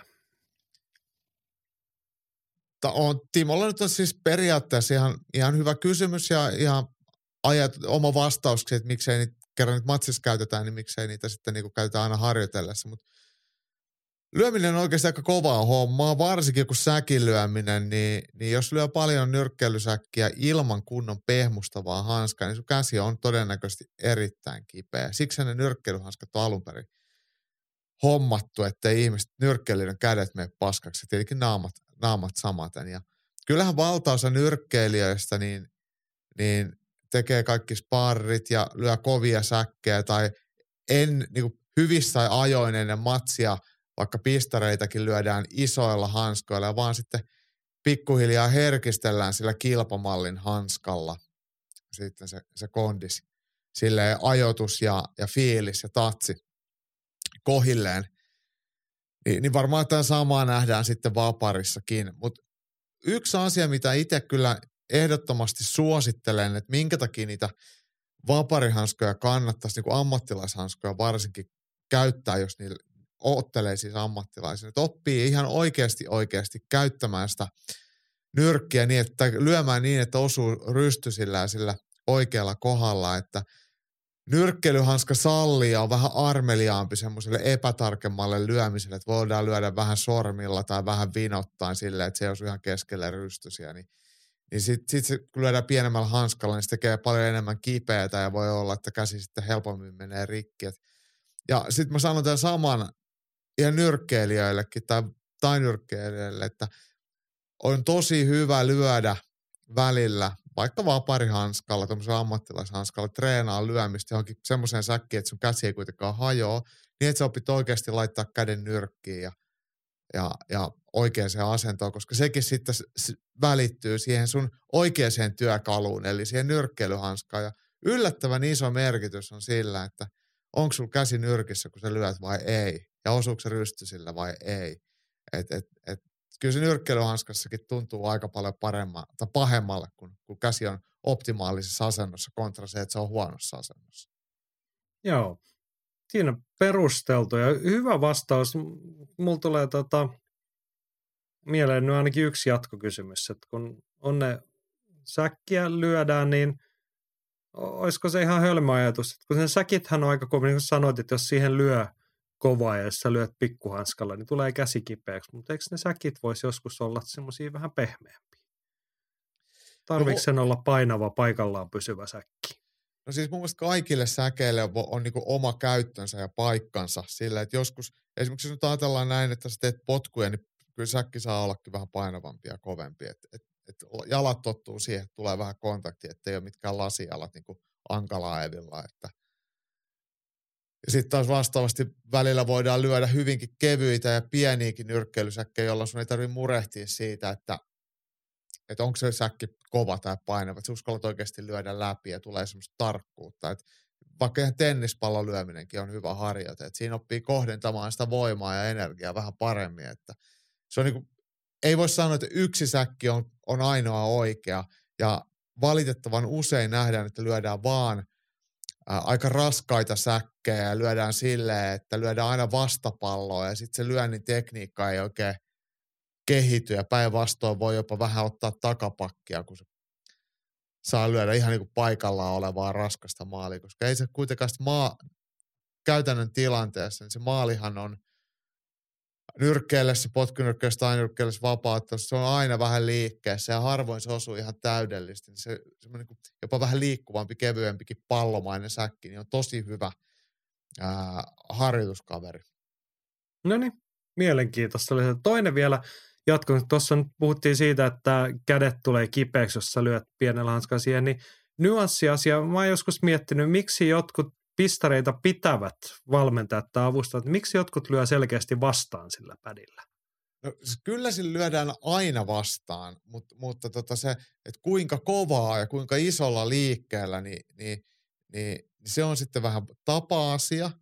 Ja, ja esimerkiksi Thaimaassa se on tosi tyypillistä, että tehdään tosi isolla, niin kun lyödään kauheita, että se pädin pitää ja lyö kovempaa melkein kuin se itse lyö ja Ja varsinkin silloin, jos se on semmoinen tyylinen potkutyyny, semmoinen iso, niin kuin, mihin voidaan potkia, niin se painaa itsessäänkin helposti aika paljon. Niin, niin, niin se ei ole mun mielestä ehkä semmoinen isoon tyynyyn, joka lyödään kovaa sua kohti, niin siihen ei ole hirveän helppo ainakaan kehittää omaa lyöntitekniikkaa. Se, on, se tulee niin lujaa ja niin painavasti, että sä joudut vähän niin kuin varomaan sitä osumaa ja sit, sit ei ehkä uskalla kokeilla erilaisia asentoja eikä harjoittaa niin se, sitä. Sittenhän se muuttaa myös sitä, jos sun, mä mietin, että se on tekniikkaharjoitus. Sun, sä niin samalla opettelet myös lihasmuistiin sitä etäisyyttä, että kohde on tuolla etäisyydellä, tuosta mä osun, mutta jos se toinen lyö vastaan, niin silloin se kohde tulee helposti sitten viisitoista senttiä lähemmäs. No nimenomaan. Se siis muuttaa toi... sitä. Ja sitten tulee se puoli, että jos sä sillä käsipädessä sillä lyöt kunnolla vastaan, niin sehän niin kuin, se antaa tupla rasituksen. Nimenomaan. Sille Kä- kädelle. Kun puhut, lähdit siitä liikkeelle, että käsi tulee kipeäksi, sillä mm-hmm.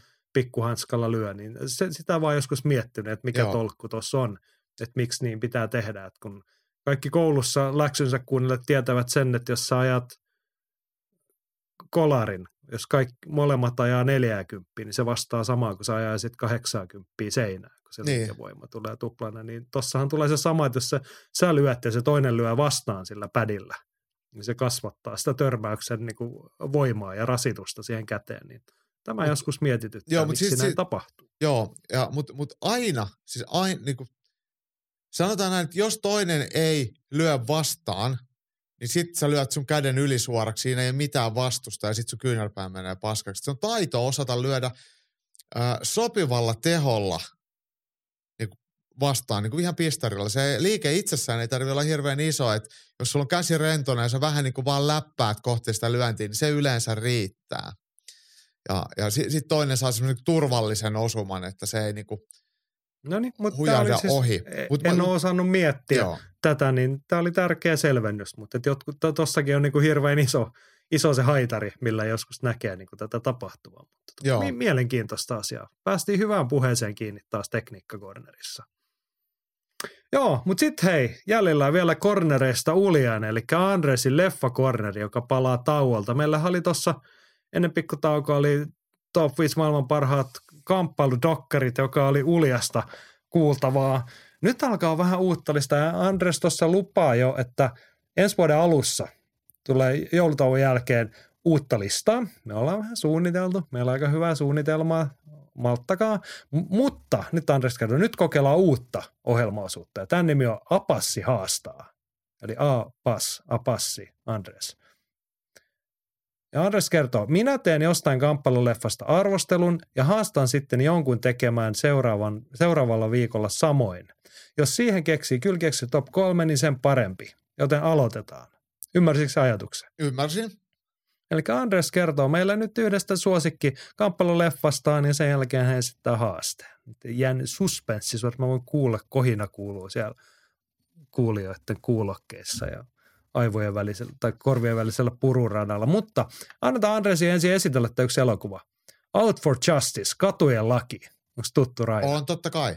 Totta kai on, on tuttu. Tämä on tämä parasta Steven, Steven Seagal-aikaa. No just näin, sen takia tämä tässä esillä. tuhatyhdeksänsataayhdeksänkymmentäyksi valmistunut rymistely on Steven Seagalin paras teos.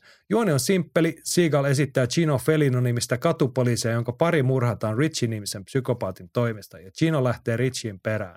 Alkaa mieletön kissahirileikki, joka suuntaa ala, alamaailman läpi loistavasti, pitäen sisällään ehkä parhaan kapakkatappelun ja muutenkin meno on todella brutaalia. Väkivalta on ja todella paljon. Katkee käsiä, lyödään vesurilla päähän yömmässä. Itse kuvaukset olivat katastrofi, kun Seagalille viimein selvisi, miten iso tähti hän on, ja se näkyy vahvasti käyttäytymisessä. No, Jean LaBelle toi miehelle hetkeksi nöyryyden takaisin kuristamalla Seagalille kirjaimellisesti paskat housuun. Mutta jos Seagalilta joku leffa pitäisi valita, niin ehdottomasti tämä. Suosittelen lämpimästi. Joo, tämä on ihan oh. hyvä, mutta mä kyllä valitsisin, kyllä Kaappaus merellä on mun mielestä niin kuin Steven Seagalin paras. No en tiedä. Joo, joo, totta kai se on. No molemmat on hienoja, mutta mä ehkä, ehkä vähän Andresin linjalla. Katujen laki, Out for Justice. Tämä on niin, kuin, niin klassista ysäri. Sanotaan, että jos ottaa niinku genret, niin kahdeksankymmentäluvun toimintaleffat, ne on niinku ihan omissa sfääreissä, mm. niinku Rockit ja Terminaattori, tai mitkä nämä Schwarzeneggerin uljaimmat teokset. Mutta mut sitten niinku yhdeksänkymmentäluvun alkupuoli, niin Steven Seagal ja sieltä, niin tämä on niinku ihan prime ysäriä kyllä. On, on, on, on. No niin, näin tämä siis lähti. Apassi haastaa on homman nimi ja Andres teki leffa-arvostelua, nyt hän heittää haasteen ja seuraavaksi jonkun toisen vuoden ja Andres linjaa, että haastaa Hirvosen Matin. No niin. Mitäs, mitäs sanot Matti? Irtoako ensi viikoksi meille leffakorneriin Masan kamppailuleffa esittelyarvio, ihan mikä vaan. Ja hommahan toimii niin, että jos Masan haasteen täyttää, niin sitten haaste siirtyy Matille. Matti saa haastaa sitten vaikka minut, Jaakon tai ihan kenet, kenet vaan. vaan. Vaikka ketä mieleen tulee. Niin, ja kenet vastaamaan saa.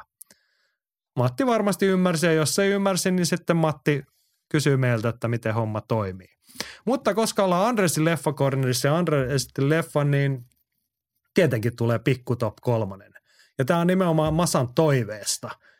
Tämä on top kolme kusipää nimeltä Steven Seagal volume kaksi. Eli tämä on kusipää Steven Seagalin pojan paluu. Meillähän oli aikaisemmin jossain kohtaa, oli jossain Andresin pikku top kolmosessa oli nämä pahimmat Seagalin sekoilut. Joo, eikö toi ollut toi Jean LaBelle-läppä ollut just siinä? Joo, taisi olla, mutta näitähän löytyy lisää. Kolmantena on Saturday Night Live-fiasko. Keväältä yhdeksänkymmentäyksi Seagal sai silloin kunnian isännöidä Saturday Night Live-iltamaa. Vaikeudet alkoivat harjoituksissa Stevenillä, kun oli omia ideoita niin paljon, että muut eivät saaneet suun vuoroa. Kaikki ideat ammuttiin alas, paitsi viimeinen sketsi, missä Seagal pistää kaikkia kuonoon. Arvakkaas mitä, sekopaa pisti todella kaikkia kuonoon. Dana Carvilta lähti kaksi hammasta ja muutkin saivat kunnan ruhjeita. Seagalilla on nyt kyseiseen studion porttikielto. Mm. Kuulostaa ihan Steven Seagalilta kyllä. Mutta nehän on tehnyt Steven Seagalin vitsejä, eikö se ole? Ne ei varmaankaan ole niin hyviä kuin Chuck Norris vitsit.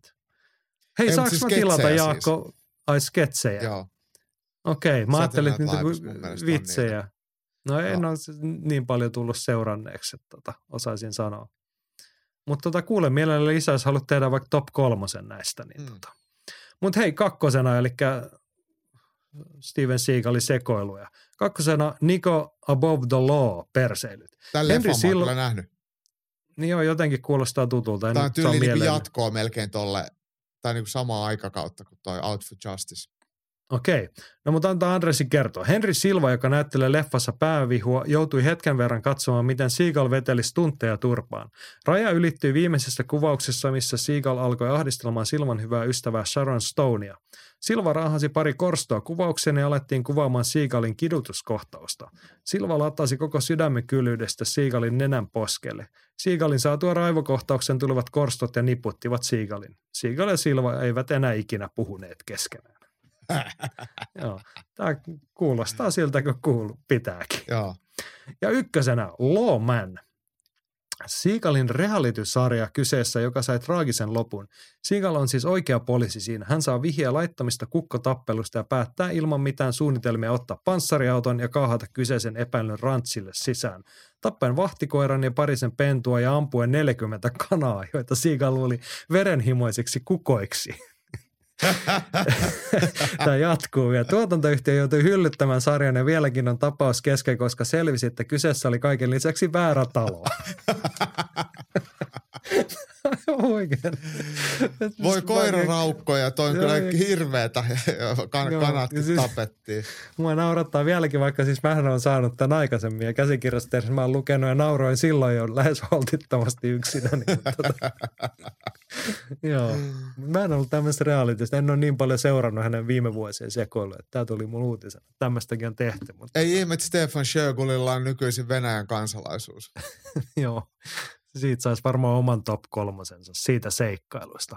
Mutta tällainen on siis Andresin leffakoordinen ja Apassi haastaa sarjassa haaste on heitetty. Matti Hirvonen, nyt on pallon sinulla niin sanotusti. Jäämme odottamaan.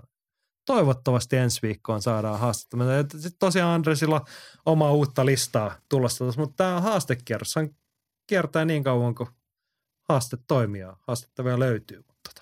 Tämä on hyvä. Let's do it. Make it happen, Masa. Joo, tällainen oli Ylilyöntipodcast tällä kertaa. Toivottavasti saitte tarpeeksenne tähän jouluodotukseen. Kolmatta tuntia ollaan tarinoitu ja valitettu ja mouruttu siitä ja tästä. Eiköhän me Jaakko ensi viikolla kuitenkin vielä tehdä, vaikka joulua pukkaa. Totta kai, eikä se joulu ensi viikolla vielä ole, vai onko? En mä tiedä. Taitaa se, se saattaa olla. olla, se on sitten viikonloppuna, mutta tota, meillä on yhtään suunniteltu, mitä me tehdään vuosikatsauksia ja muuta, mutta oilla ensi viikolla on sellaisen aikaa, en mä tiedä.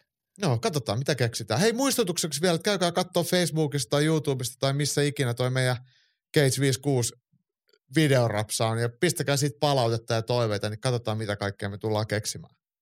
Kyllä, ennen kaikkea se, että haluatteko tuollaista lisää vai oliko ihan kelvoton ajatus. Mutta tota, silloista löytyy helpoimmin Ylilyönnin Facebook-sivulta. Sieltä ainakin pistetään ainakin pätkiä tai jotain muuta. Muillekin tarjoaa ja ensi viikolla podcastia taas tarjolla. Siihen asti, voikaa hyvin.